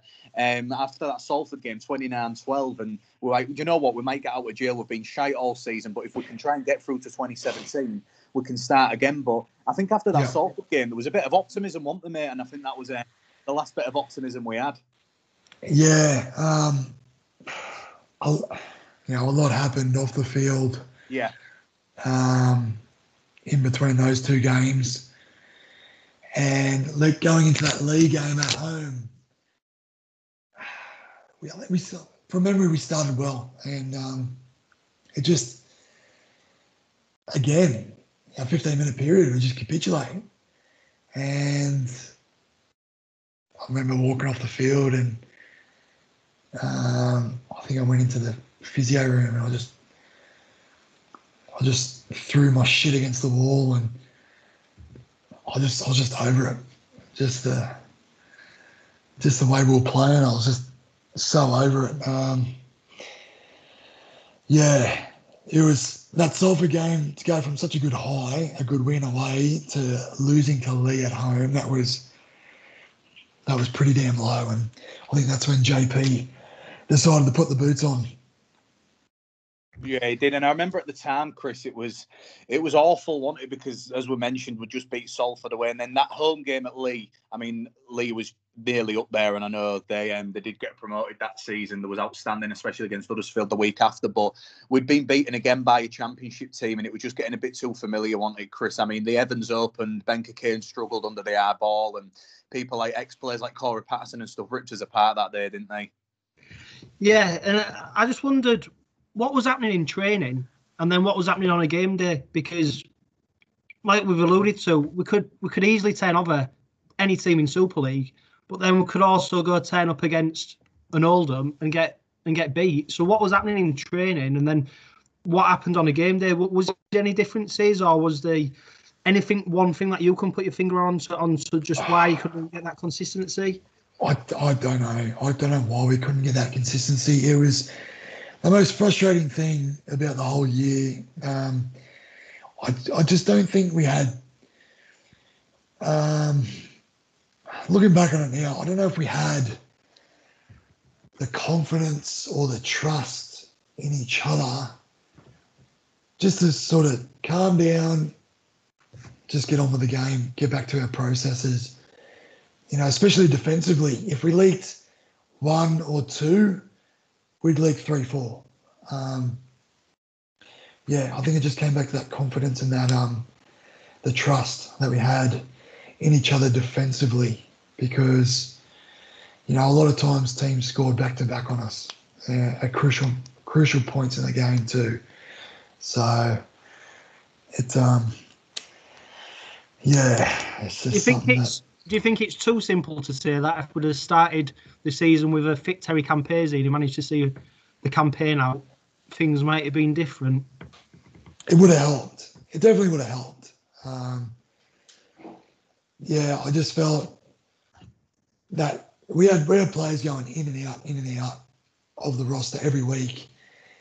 And and to be fair, the injury list over the whole year, we had, I reckon, probably a dozen players with eight to twelve week injuries, which is crazy. Um, we couldn't get any consistency. Um, we couldn't get our full squad on the field all at once, and um, yeah, it was just the absolute anomaly of, an, of a season. Yeah. To be honest, Joe's going to take us into that dreaded million pound game, but I think one of the worst things that happened was actually Jamie Peacock putting his hand up and coming out of retirement because I think the message it sent to people is desperation. Um, Yeah. and that's what it sent to us as supporters. Never mind the fact, you know, you blokes on the training pitch seeing this this bloke who's obviously achieved so much, but you know, an old man, oldish man coming back out to almost save the day. I just don't think Yeah. the message was was was right, and I, and I think um, I don't think we needed it. Yeah, yeah. I actually haven't looked at it like that. I um, the way I saw it was he was responsible for recruitment, retention, and based on those decisions, we're in this position we're in now. So maybe he was probably stepping in to maybe rectify um, those decisions. I don't know. Yeah, it's just. Um, I do know that I think we lost James Green last round against Leeds or round two of the Super Eights. So we did lose another big middle, and um, that that probably opened up the door for him. But um, other than that, yeah, it's interesting to get a fan's perspective on that though. Yeah, it was um it was a tough time, mate, and none tougher than that million pound game. Obviously, a game that'll live in the memory of all Kingston Rovers fans and players like yourself, mate, and you know for a long time. We've spoke to Michael Dobson, we've spoke to Weller Hauraki, who've come on the show, former Robins, who were actually on the winning team that day. But me and Chris, you know, we're really looking forward to this because we, we mentioned all these nails in the coffins, Josh. Everything went wrong in 2016, but to be 18 10 up with two minutes to go and for them to score two tries. Again, a bit like the injury, I've watched it a million times. I still can't believe it happened. Leading up to that game, what was the attitude around the players? You know you were going to have a job, a contract. During the game, when you and Adam Walker scored to make it nil, it was like we're in control. But just sum up that million pound week, that million pound game, and then last two minutes, mate, before we move on to Gareth O'Brien in extra time. It was horrific, and I don't think we'll ever see anything as dramatic as that in a relegation game. I know it's scrapped now, but in the long run, I don't think we'll ever get like that. Um, the week, oh, just going back a week, you know, Terry Campese hits hits the goalpost. Yeah, and then scoring a field goal, yeah. and you know, Danny Brough scores yeah, a yeah. field goal, but it missed. So I was just thinking, is anything going to go our fucking way this year or what? Um, going into that week, we're like, no, nah, we're not losing this, not at home, no chance in hell. Um, we, we had the presentation night on the Tuesday, I think. And the vibe I got from the fans and um, everyone within the club was no matter what happens, we'll still be there. You know, we'll still support. And I just got this sick feeling in my stomach thinking, um, people aren't they're not too confident in us to do the job and um, there's But doubts. Josh, I think I think that was a disaster in itself. Having that that awards Presentation. evening the week Yeah. before, you know, he, Yeah. and he talks about planning and preparation for the Challenge Cup final. Well, I think that was another, you know, an example of something off the field, maybe taking Yeah.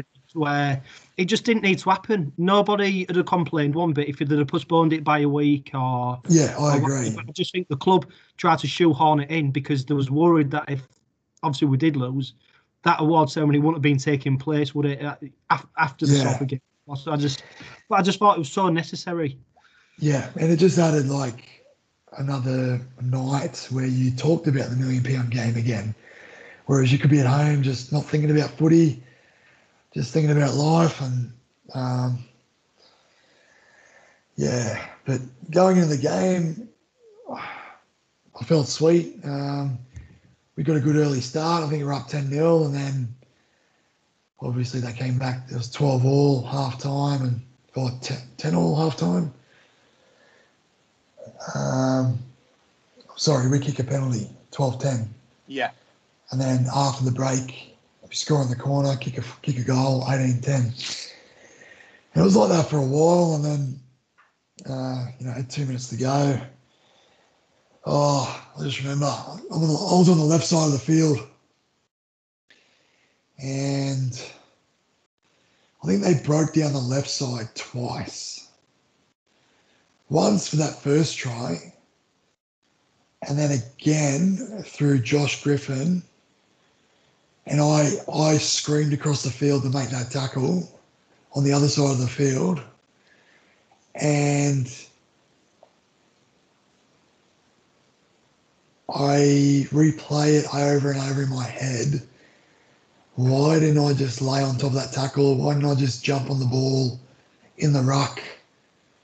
Get sent 10 minutes in the sin bin. Who cares? There's five seconds to go.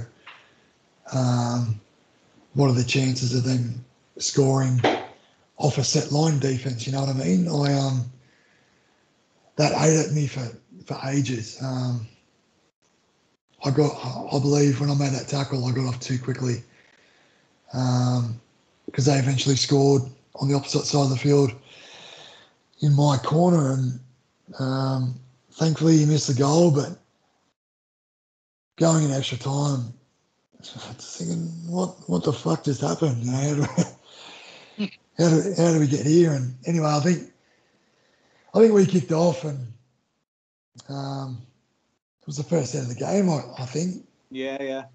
yeah, and um, it was 45 metres out. I thought he was going for for just like a kick to the corner.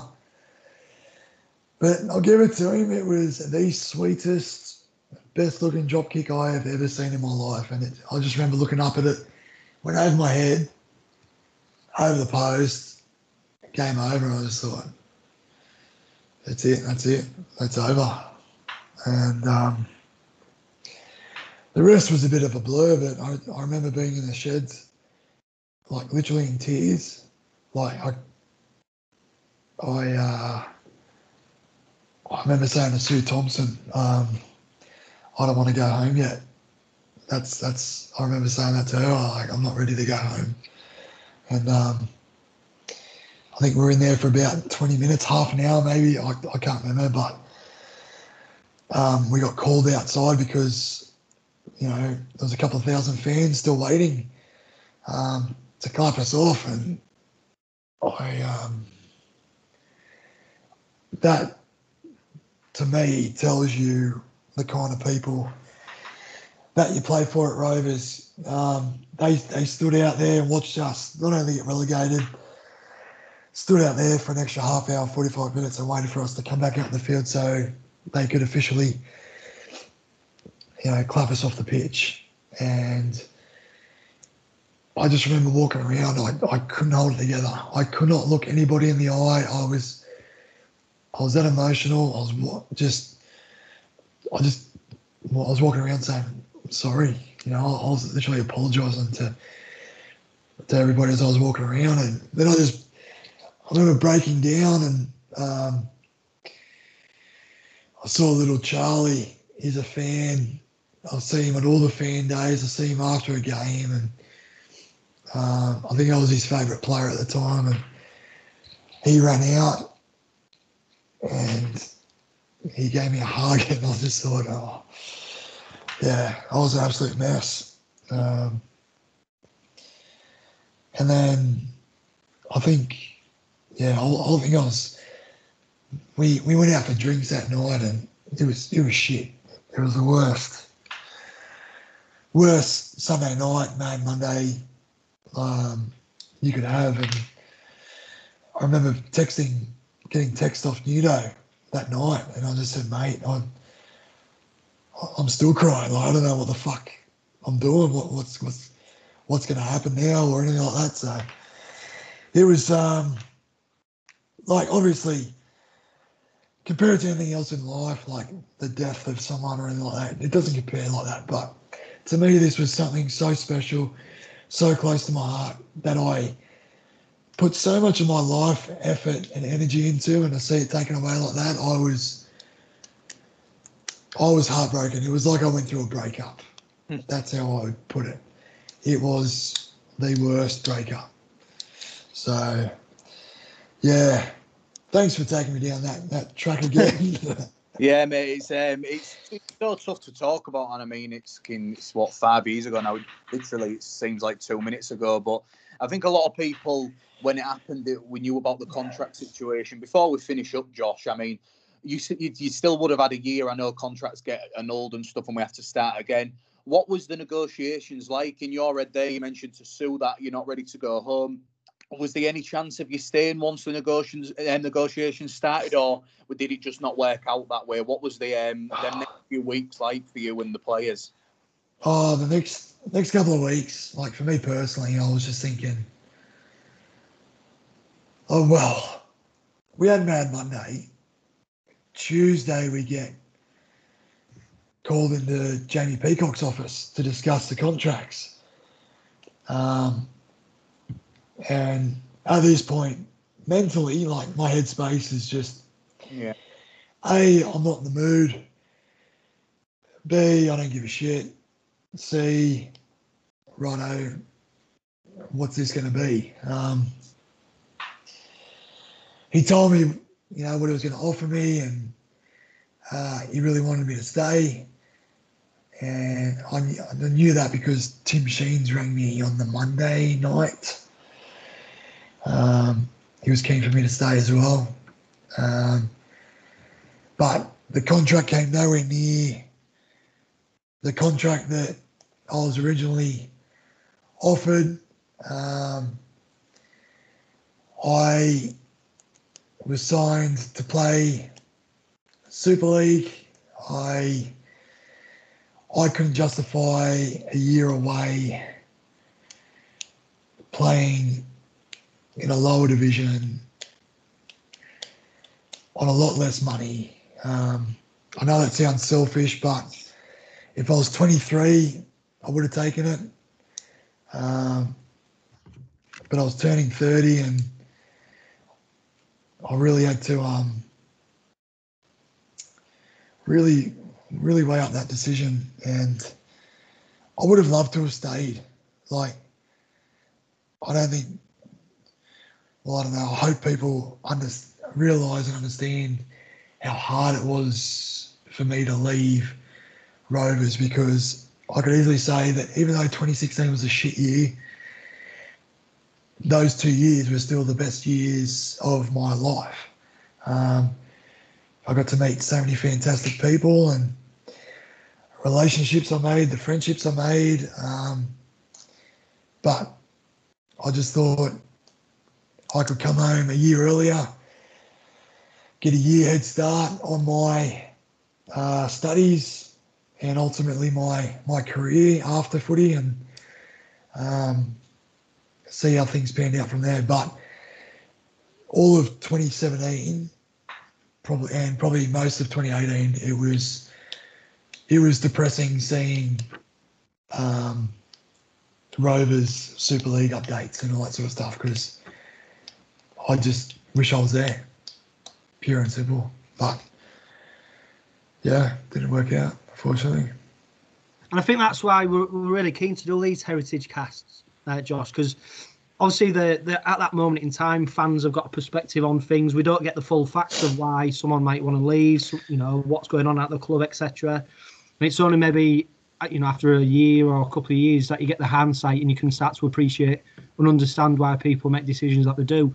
Um, interestingly, one of what we put out to the supporters about any questions, and the overriding question what did come out was was why did you leave? And even Ryan Yeah. Shaw piped up and sent us a message asking why you why you deserted a sinking ship. Um, I but didn't want to play that bastard. Yeah. Do you- is it a decision that you maybe regret? Because no doubt, if you'd had played that that championship season, you'd you'd have played a major part in in obviously re, being part of that rebuild of the club at the time and, and getting us back to Super League, or is it something like you're happy to, you know, look back on and say, do you know what I've done my time and and what's happened since then is is you know is another chapter. Uh, I um, I think at the time I didn't. I respected my decision, but it didn't mean I enjoyed it. Um, and now that we're what five years down the track, I've got my degree, I've got my career, I've got my job you know, I've got, now got a house and all that sort of stuff. And um, I think if I put all of that off for another year, would I be here right now? And the answer is probably no. Um, would that 2017 season be as successful if I played in it? Just because it it was without me, it doesn't necessarily mean that it would have been successful with me in it. Um, I um, I wouldn't have been fit for the first four to six games of that season anyway, because towards the end of the year, I I needed to get thumb and wrist reconstruction, so I was out for three to six, uh, three to four months anyway. Um, I I do regret the fact that that million pound game was my last game. I didn't get to go out uh, on my own terms. Um, but uh, when you when you're dealing with contracts and all that sort of stuff, it's you're dealing with that much shit in your own head. Um, you can talk yourself into things, you can talk yourself out of things, and I, I, I felt at the time, you know, the club knew how much I loved it, and they probably used that against me by probably lowballing me a little bit, um, or realizing that um, I was so injured that year. Probably justified their offer, but either way, you know, the players that stayed, they either, I'm not speaking for everyone here, they either got the same amount or they got upgraded. So um, when I when you hear things like that, it's that sort of messes with your head a bit too. And um, I just thought, yeah, I'll, I'll come home and like I said, it wasn't a, wasn't an enjoyable 2017 being home, um, but it was one decision that I had to make, and now looking back, it was probably the wrong one, unfortunately. No, it's all right, mate. I think what I mentioned at the beginning of the podcast, you, you've never been on like footballers' wages, few hundred grand a week. You have to do what's best for you, and now you've got your degree, you're teaching maths, you're set for life, and that's great to hear. And you've always got these memories to, you know, ponder back on. And we look back at 2017, you know, ultimately we did get promoted and stuff. So the goal did still work. And it's just been really yeah. great to speak to you, mate. We do really appreciate your time. I mean, what we've had two hours, Chris, it's been really good to hear because we've dealt with people who was in the early Super League years when everything was rosy and everything was was a new club and the expectation um, expectations weren't as high. Whereas for you guys, we've had the ups and downs and we've spoke about sore subjects, but it's good to get off your chest and it's good for Rovers fans to hear. I don't know about you, Chris, but I've really enjoyed these two hours.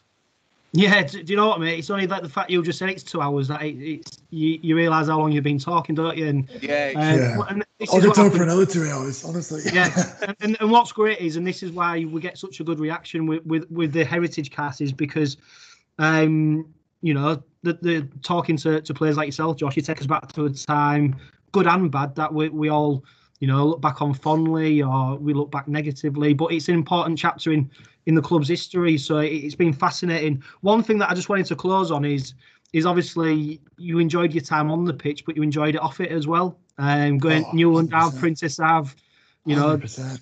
you and Dane Tilse strutting your stuff. uh, t- tell us about tell us about the nightlife in Hull. Oh, it's easily one of the best. Like that was. It's not the same here in Australia, honestly. Over there, you've got Prinny Ave, Newland Ave, and your Old Town, um, and some of the some of the best memories I have are of you know just going out with the Dane Tilse, the Aussie boys, or you know Kieran Dixon. Kieran Dixon was sometimes my little partner, and um, just meeting new people and just how how lovely the, the people in Hull are. Really, like even I probably shouldn't say this on a Rovers podcast, but you know I met some black and whites, and you know they were nice to me. You know after after a beer or two, so just the people in Hull in general. Um, uh, it's I just honestly can't wait to get back there, and you know, even um, you know, going out. Uh, Jordan Cox, Jordan Cox showed me a few things as well. Um, yeah, who I, who I dearly. He was he was one person that um, he took me under his wing as soon as I got there, and um, he um, I suppose he became one of my um, one of my close mates over there actually, and what happened to him last year is just absolutely devastating. Um, I'm going to go on a little bit of a bit of a rant here, but when when you when you um, in the same spot for a long period of time, like I was before I came to Hull, um, you know, people know you, they know of you, and they they think they know who you are as a person, and based on any interactions you might have had with them, or based on your first impressions on them. And when I went to Hull, it was just completely clean. No one knew who I was. Um, and to get that to get that fresh start in a new town when I was at a time in my life when I knew 100% who I was, what I wanted to do over in Hull, what I wanted to achieve, and you know, for people to respond positively to that, um, to me was the biggest compliment ever. And um, you know, John Cox, he was he was someone that understood me and I understood him and I just think it's a shame that there's one less person in this world now who who can bring a smile to my face. It's it's um, yeah, I was absolutely heartbroken by that news. Yeah, it was tragic news, mate. I mean, it was daft as a brush, wanted Jordan, but such a lovable kid. I think it showed I mean, when his funeral, it was so tough because of COVID restrictions. And I mean, at the time, I think there was only 15 people who could go. But when he um, his coffin was brought around Craven Park and into Eastern Cemetery, there were so many fans there. And it was, I mean, when he went to Warrington, he was got really good friends with Stefan Ratchford, and it just seemed a lovely bloke, you know. And especially on a night out, I bet you've got some stories that you're um, you're going to cherish, mate, and save for yeah, save for another day. Yeah, yeah. So um, no, he, he was he was good to me, always good to him, and I was always good to him. I think so. Yeah, good memories.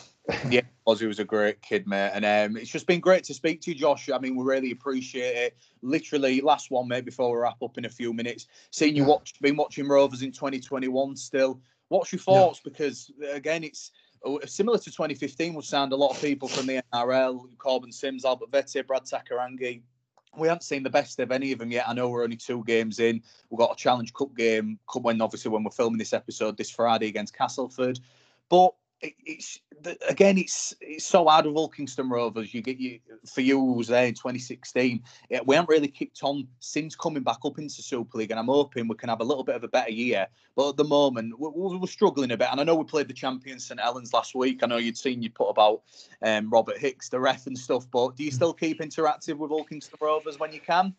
Yeah, I, I try as much as I can. Um, if it's if it's uh, live on Sky over in England than it's live here.